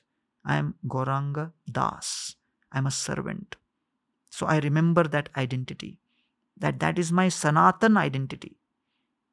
And all the other identities are constantly changing. How are you feeling about this conversation, sir, as compared to the last time? I think it's fascinating. We are going deeper and deeper, and you are taking me into this journey in such a fascinating manner that I'm loving every moment of it. Do you have private podcasts with monks? Do you all discuss things like this? Like, do you all dive this deep? Every day we have sessions and classes and conversations where we have multiple kinds of, formats for exchanging conversations and realizations. No one that I have met through the show has described the metaphysical nature of reality the way you do and the clarity you do. We are talking about layers of the universe, layers of reality. This is an outcome of years of studying all the scriptures that you've studied, and you always reference, exactly where you've picked up something from, which is, I don't know a polite way of saying this, but which is a part of your what also as a knowledge provider on the podcast, because you're able to reference things very specifically. And well, I must express gratitude to my gurus and especially the founder of ISKCON, Srila Prabhupada, who translated all this esoteric Sanskrit works into English. Otherwise, we don't have the bandwidth to study Sanskrit for years together and get into this like that. And all, my immediate guru Radhanath Swami and many other gurus from whom we took shiksha from, we call them shiksha gurus. So, there's a verse in Bhagavatam which says, if you ever try to think that you can repay the debt towards the gurus from whom you have gained the spiritual knowledge, so you are like a joker. It is not possible. Because what has been revealed, just like a person with a cataract or blindness who has never seen from birth, but somehow a surgeon comes who's able to crack what's wrong with his eyes and gives eyesight. How can that person repay in any financial terms or in any other terms? It's that kind of a feeling. Is there a subject, a topic, a question in your mind now, so many years in? 1993 roughly? Yeah. It's 30 years. That's the year I was born in. 30 years in, what are the questions in your mind? And what are you seeking now? My biggest question in my mind is, how can we transform our education system in India and allow the 27 crore students in the schooling system, in the thousands of schools, and the 3 crore people in our college system, the access to the spirituality and their original tradition, so that they can have their own Bharatiya Vedic understanding and identity. Because what I realized was that Indian students are torn between the conflict of being born in India, hearing about certain traditions, not being explained the logic behind the tradition, and therefore they start interpreting things as ritual, and they don't even see, you know, great examples around them to inspire them to follow that. And then as against, they also see the culture coming from the West. So they are torn between the hedonism of the West and the mysticism and wisdom of the East, and they are just wondering, what's my identity, what I'm supposed to do? So I think the new education policy with focus on Indian knowledge systems is extremely good. But there is a fascinating report which I saw of a research.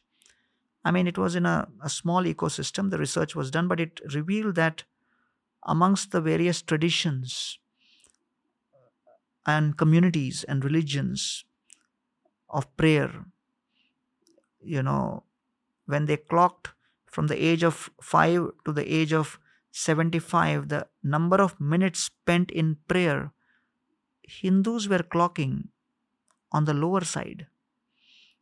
And I feel that one of the reasons is not being exposed to the right kind of body of knowledge when you are in your education system while growing.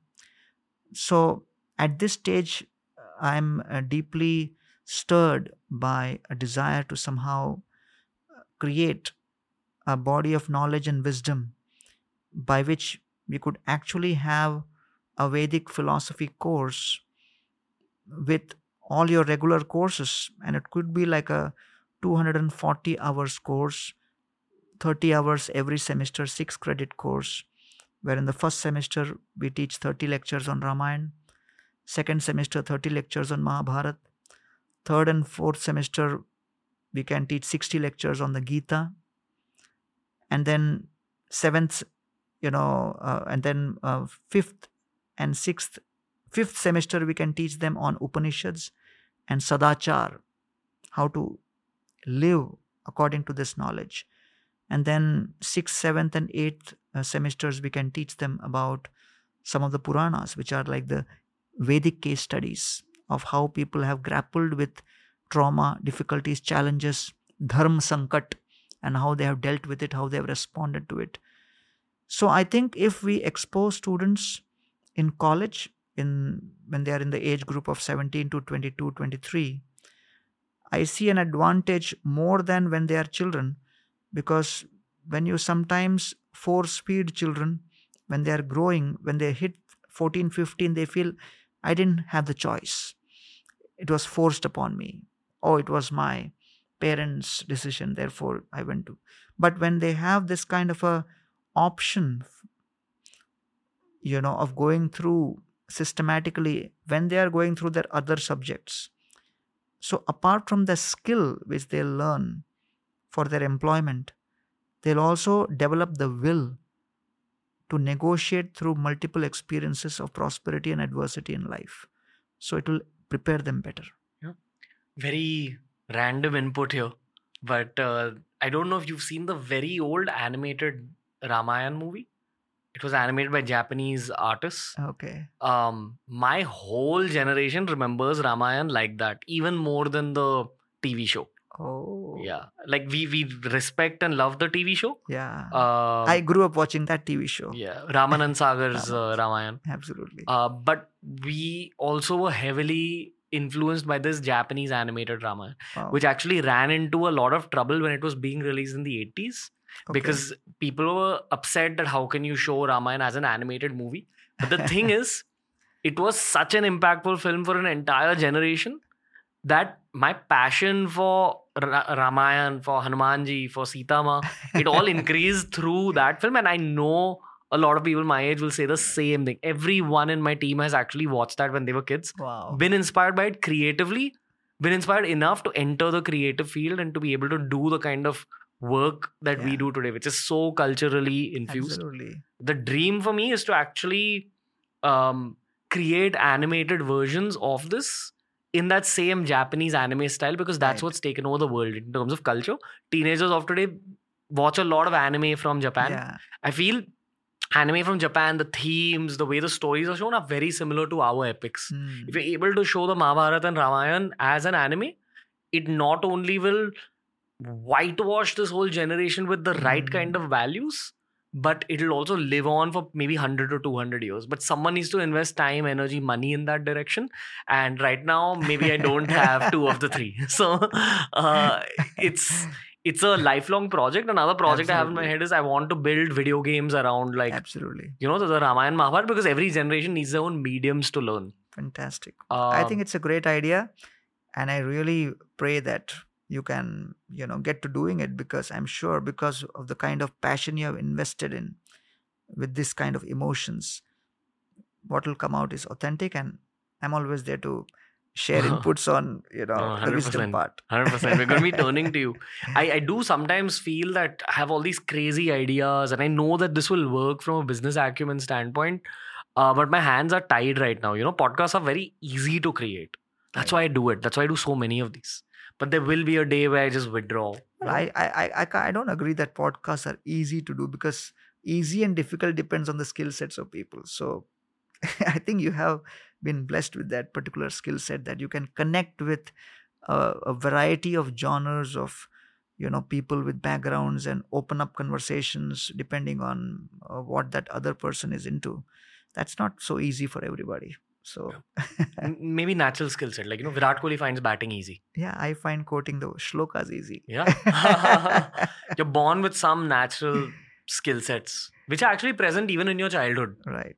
You just need to be aware enough to see, okay, what am I good at? Absolutely. When I was a kid and my teacher used to punish me, they used to change my seat. And then I'd make that part of the class noisier. So everyone around me would keep talking, called micro podcasts would be going on. How do you know when it's the right time to withdraw? How do you know when it's the right time to now take a step back from the material journey or the battlefield? Because in my head, I am looking at the end of next year as a point where I actually just withdraw. And we had Shri M on the show, who's also extremely spiritually evolved, and I respect him so much. And he also gave me this Arjuna example. He's like, no, this is your time to shoot some arrows. And I'm just trying to figure that, how do I clarify my own inner compass to know whether it's the time to take a step back? A dream life for me would be to just focus on my spiritual journey. It's slightly selfish. Therefore, to unselfish it, to make it slightly more unselfish, whatever I'm learning through my own spiritual journey, I'll at least put into creative work and put it out for the world. But there is a little selfish part of me that wants to just focus my time on my meditation, my scriptural studies. And then I'm torn between the responsibility I have towards my teammates and the abilities that God has given me. Right. Podcasting is easy. Podcasting is difficult. I find it easy. I should be doing many more of these. Right. How do you know when to take a step back, or do you just figure out a balance? I'll give an example. Let's look at a cricketer like, say, Virat Kohli or anybody. And let's take an athlete, a famous athlete, who's into 100 meter sprint or whatever, long sprints. Usain Bolt. Usain Bolt, okay. So Usain Bolt is full time into running. That's his profession. That's his goal. He lives for that day and night. He's a full-time runner.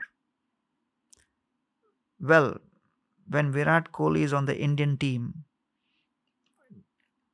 when he is in the net practice or when he's beginning the day with his coaches or the team, does he have to run also? The coach makes him run. His teammates make him run. There are certain episodes where he is supposed to run also, before the game and then during the game. But all that running which he is doing before the game is part of preparation for his real game, which is to play cricket. So therefore, there is, if you look at Usain Bolt and Kohli, you may say Usain Bolt is running and Virat Kohli is also running. But the purpose and the context in which Usain Bolt is running and Virat Kohli is running is quite different, because Virat Kohli's running is to prepare him better for his game. So therefore, monks like us, we are into like full-time running. Our task is to practice spirituality and teach spirituality, to taste spirituality and share spirituality. We are teachers. But for people like Arjuna, why Krishna chose Arjuna? Because Krishna knew that majority of this world will be with people who will apply this spirituality. So therefore, you don't have to compartmentalize your day. You bring in spirituality as running is important for Virat Kohli so that he can play the game better. So to play the game of life, your spirituality, practice of meditation, study has to be on a regular basis, and that acts as a warm-up, an exercise, a workout to prepare yourself for the game. Understood. Spoke to me in my language. You say Kohli, you get my attention. I just thought of that example. No, thank you. Nowadays, it's also a little bit of Shubman Gill. So I'm not much in, I'm not aware of all the details too much. He's the batsman who's broken out in terms of India as a country that constantly produces batsmen. Shubman Gill's made a place for himself in the Indian team, ahead of all these other extremely talented batsmen that India constantly produces. I am from the generation of Sunil Gavaskar. Shubman is showing the potential to enter that same club eventually. It's too early and there's too many factors that can go right and wrong in sports, but he's showing the potential to be India's next batting superstar. I look at this spiritually as well. I think of what someone like Shubman Gill was in his past life, to have seen the kind of tough childhood that he saw in order to make him mentally ready to practice that hard. And I would go as far as saying to even give him those genetics of being that height, that kind of body shape. It was always in Shubman Gill's destiny to become this version of Shubman Gill, at least till this point. What has that soul's past life been? Did it truly want fame? Did it truly want success in sport? Why does God create those journeys for these special famous souls? Right. What's your take on? See, Janma, Aishwarya, Shruta, Shri. Edamana Madappuman Nairvati Abhidatum Vai Tvam Akinchana Gochar. So Kunti Maharani, the mother of Arjuna, she says that if someone is born with four things, these four are symptoms that he is born with very high degree of piety from the past life. Just like if someone drives in, driving a Porsche, so you know that, he has to be of a certain economic bracket. The lifestyle is a symptom of what he may have. So you may not know his net worth, but by the symptoms of where he checks in, which hotel, what car he drives, what class in flight he takes, you have some idea. Like that, we may not be able to dissect a person's last life's karma, but there are symptoms in this life by which we can know. It says Janma is a very comfortable birth, or a very affluent family, or a place where you get connections very easily. Aishwarya, which is prosperity, and Aishwarya is of different types: strength, fame, knowledge, renunciation. These are all Aishwaryas. Shruta, which is knowledge, if someone is very exceptionally talented in knowledge, and Shri, which is very rich or very famous, all of this can only come when there is a previous pious karma. So therefore, all of us are, bringing with us a past lives capital of karmic reactions. But the Gita says that whatever may have been from the past, you have the opportunity to change your future by making the right decisions in the present. There is a saying in the Gita which is related to your abilities, right? Like all abilities are given by the Lord. What is the saying? So, Krishna in the Bhagavad Gita, he explains that in the 10th chapter of the Bhagavad Gita, that Paurusham Nrishu. Paurusham Nrishu means amongst men, I am the ability in men. So, in the 10th chapter, Krishna is giving a list of different powerful, stunning, mind-boggling, earth-shattering phenomena which you see. So Krishna says, Yatyat vibhuti mat sattvam, just like he says, when you see a shark, the power of that shark should remind you of me. When you see the sun, the heat and the light of the sun should remind you of me. I am that. The cooling mystical moonshine is me. So like that, he gives a whole list of, examples in the 10th chapter. And it's known as Vibhuti Yoga. Vibhuti means mystic power. So mystic means you cannot logically process how this is happening. And when you see some stunningly talented people, or the meteoric rise some people have, it appears mystic. How can this happen? Doesn't make sense. It can't happen. So Krishna says, Yatyat vibhuti mat sattvam. Wherever you see something powerful, something exceptional, rather than becoming envious, Yatyat vibhuti mat sattvam shrimat urjitam evava. Something prosperous or powerful. Don't be envious. Tattat evava gacchottam mama tejomsha sambhava. See that these are nothing but my reflections.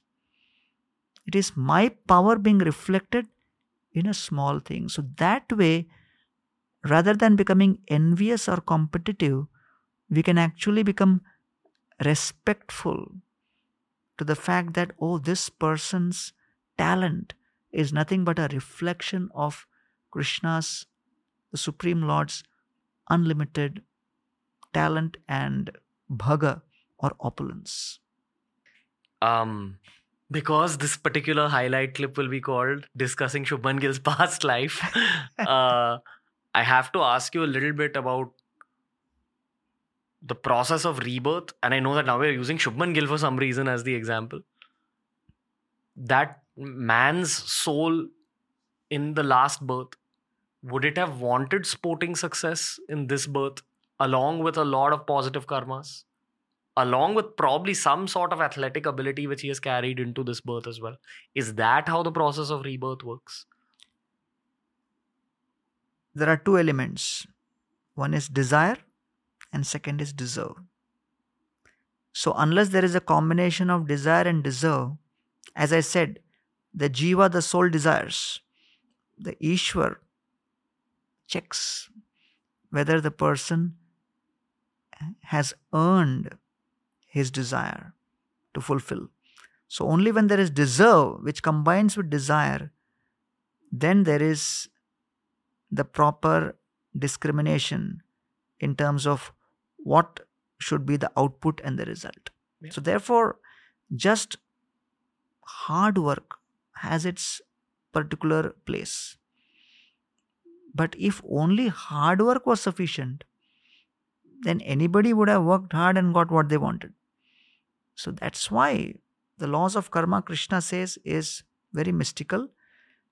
Yes, on one hand is desire, but on the other side, you have to have some capital of those credits and karma. And when Krishna gives the sanction, then only it manifests. So in response to your question, yes, based on the desire, one is born in a certain situation, combined with carrying all those karmic past, and both ignite at a certain moment to create a certain kind of future. So therefore, Dhritarashtra, for an example, was in the 100 lifetimes before a hunter who killed and destroyed 100 eggs of a bird. But it took him several lifetimes before he could become Dhritarashtra, because you need to have sufficient piety to be able to have so many children.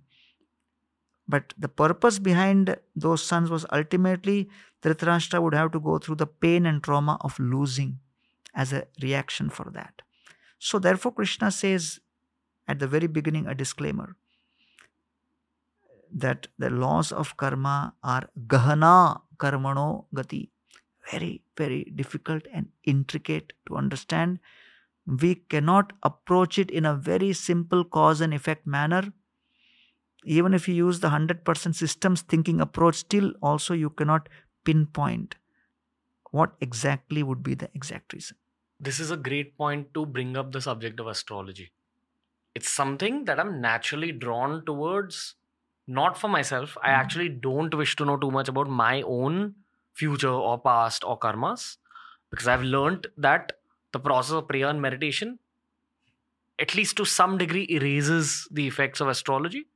B.K. Shivani was on the show and she said that the beginning of your life is a great representation of where your karmas stand in terms of your astrological charts. As you grow older, even as you're a teenager, you're accumulating karmas, good, bad. As you grow into your professional life, you're accumulating a higher degree of good or bad karmas. As you grow older and interact with people, there's an even higher degree of karmas. Correct. So your astrological chart does change throughout your life. There is some amount of accuracy in it, and then there is some amount of moldability. What's your take on astrology in general? Yeah. See, the Vedic tradition, in the body of knowledge of the Vedas, there are the 4 Vedas, Rig, Sam, Yajur, Atharva. Then there are the Upanishads. Then there are the Puranas, which are the case studies. And there are the Itihasas. The difference between Purana and Itihas is Ramayana and Mahabharata were written when Ram was still performing his pastimes, when Krishna was and the Pandavas were still there. So, apart from that, there is a section which is known as Vedangas. So, part of the Vedangas is Ayurveda, Vyakaran, Nyaya, Chanda, and Jyotish. So all these are elements of knowledge to help a person improve the quality of his life, because as per the Vedic paradigm, what is the purpose of life? The purpose of life is to fulfill your desire while remaining focused on remembering that death is only an opportunity to go back. So therefore, life is a preparation, death is an examination.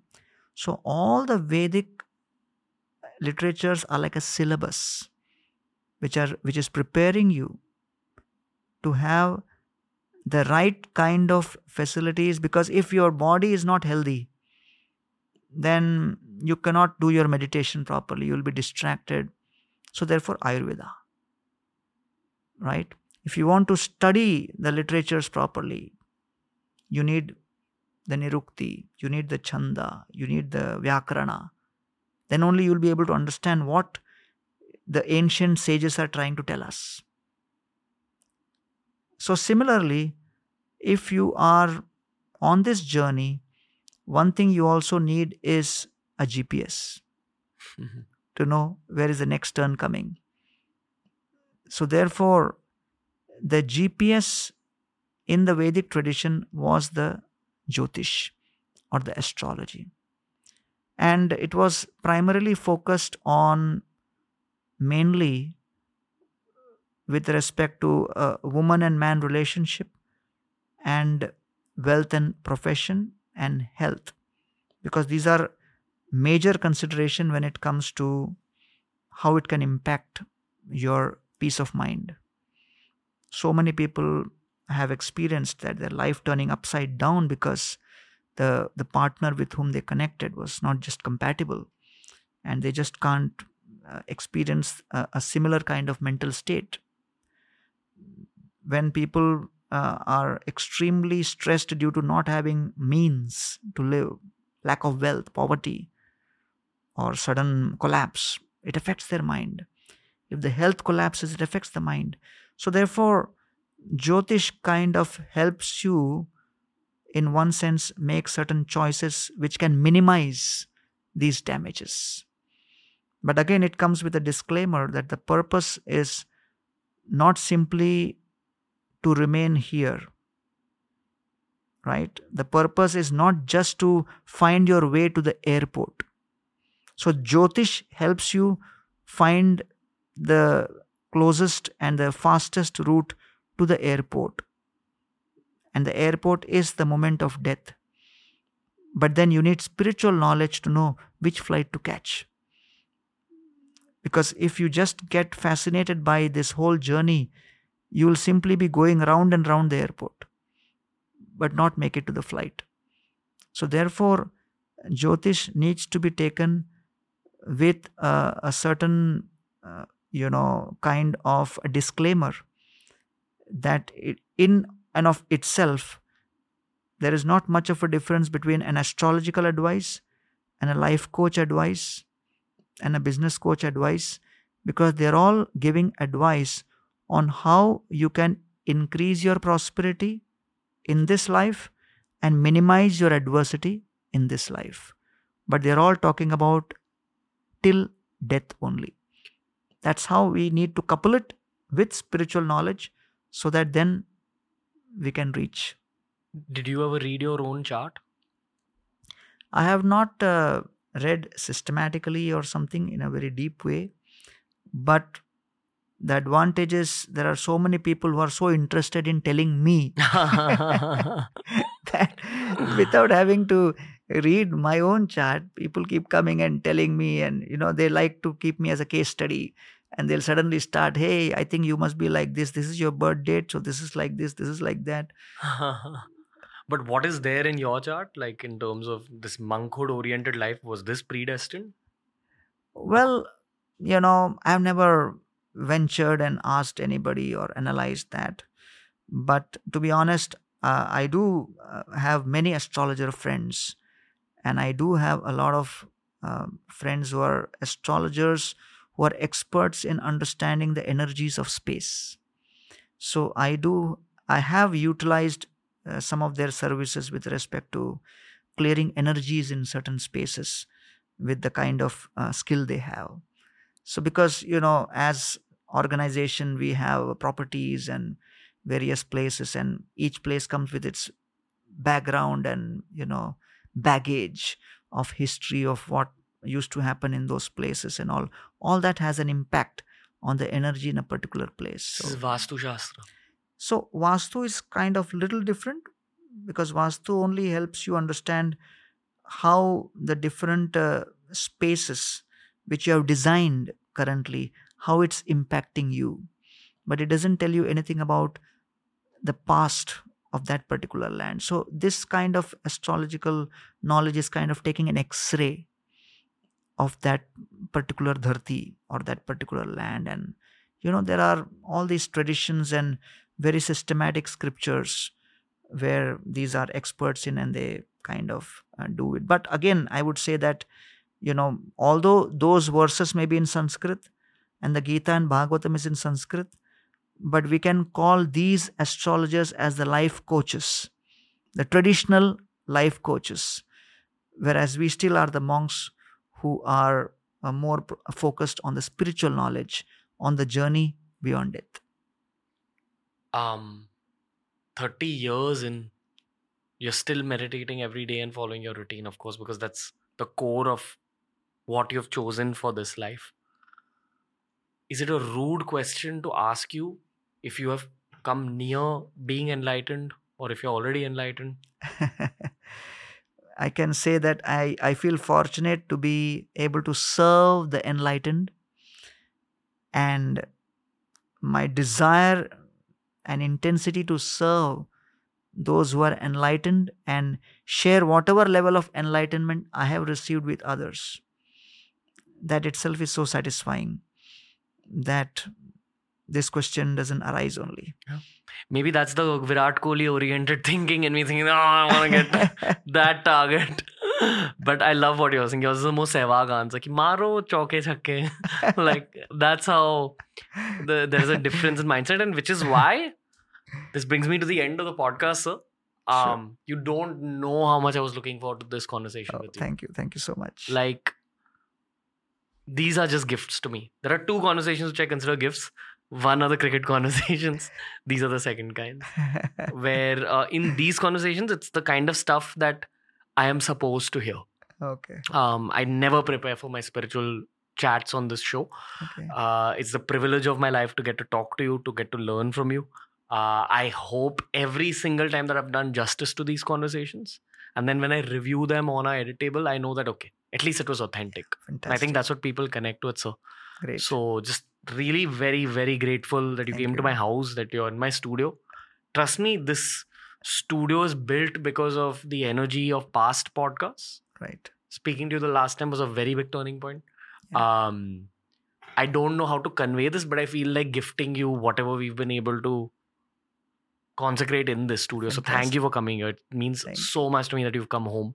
Thank you. This is a moment I was looking forward to for a very long time. Thank you so much, Ranbir, for doing what you're doing and, you know, taking the time out to get into such an in-depth conversation on spirituality and trying to understand the core essence of what spirituality is, and not just to learn, but you have such an intense desire to practice on a regular basis. And I'm sure that intensity of desire to practice will facilitate situations for you in such a way that you will become, you know, like Virat Kohli, able to run in the morning and play cricket in the day, practice spirituality at some point on a regular basis, and then do what you're doing most effectively in the day. Thank you, sir. That Virat Kohli metaphor hit me straight in the heart. Gauranga Das Prabhuji, thank you. My God, I can't thank you enough, sir. Just very grateful to you. Thank you for everything. Thank you. Thank you. That was the episode for today.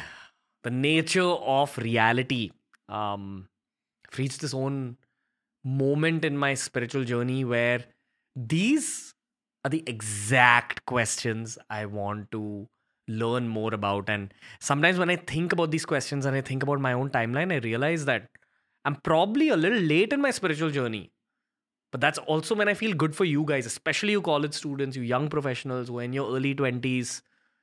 Trust me, the kind of information you're getting from minds like this, not just through TRS, but through all these podcasts on YouTube. You're living in the age of information. According to me, after learning about so many subjects through the show, I feel that spiritual information is the most valuable. Because in the long term, it's not about how big your bank account is or how famous you are. It's about the amount of love in your heart, and it's about the amount of compassion that your soul feels for other souls. So keep growing, keep evolving, and keep having that hunger for knowledge, because happiness can only enter your mind when curiosity is already present. It's TRS, it's happiness through curiosity, and lots of spiritual conversations are going to be back very soon.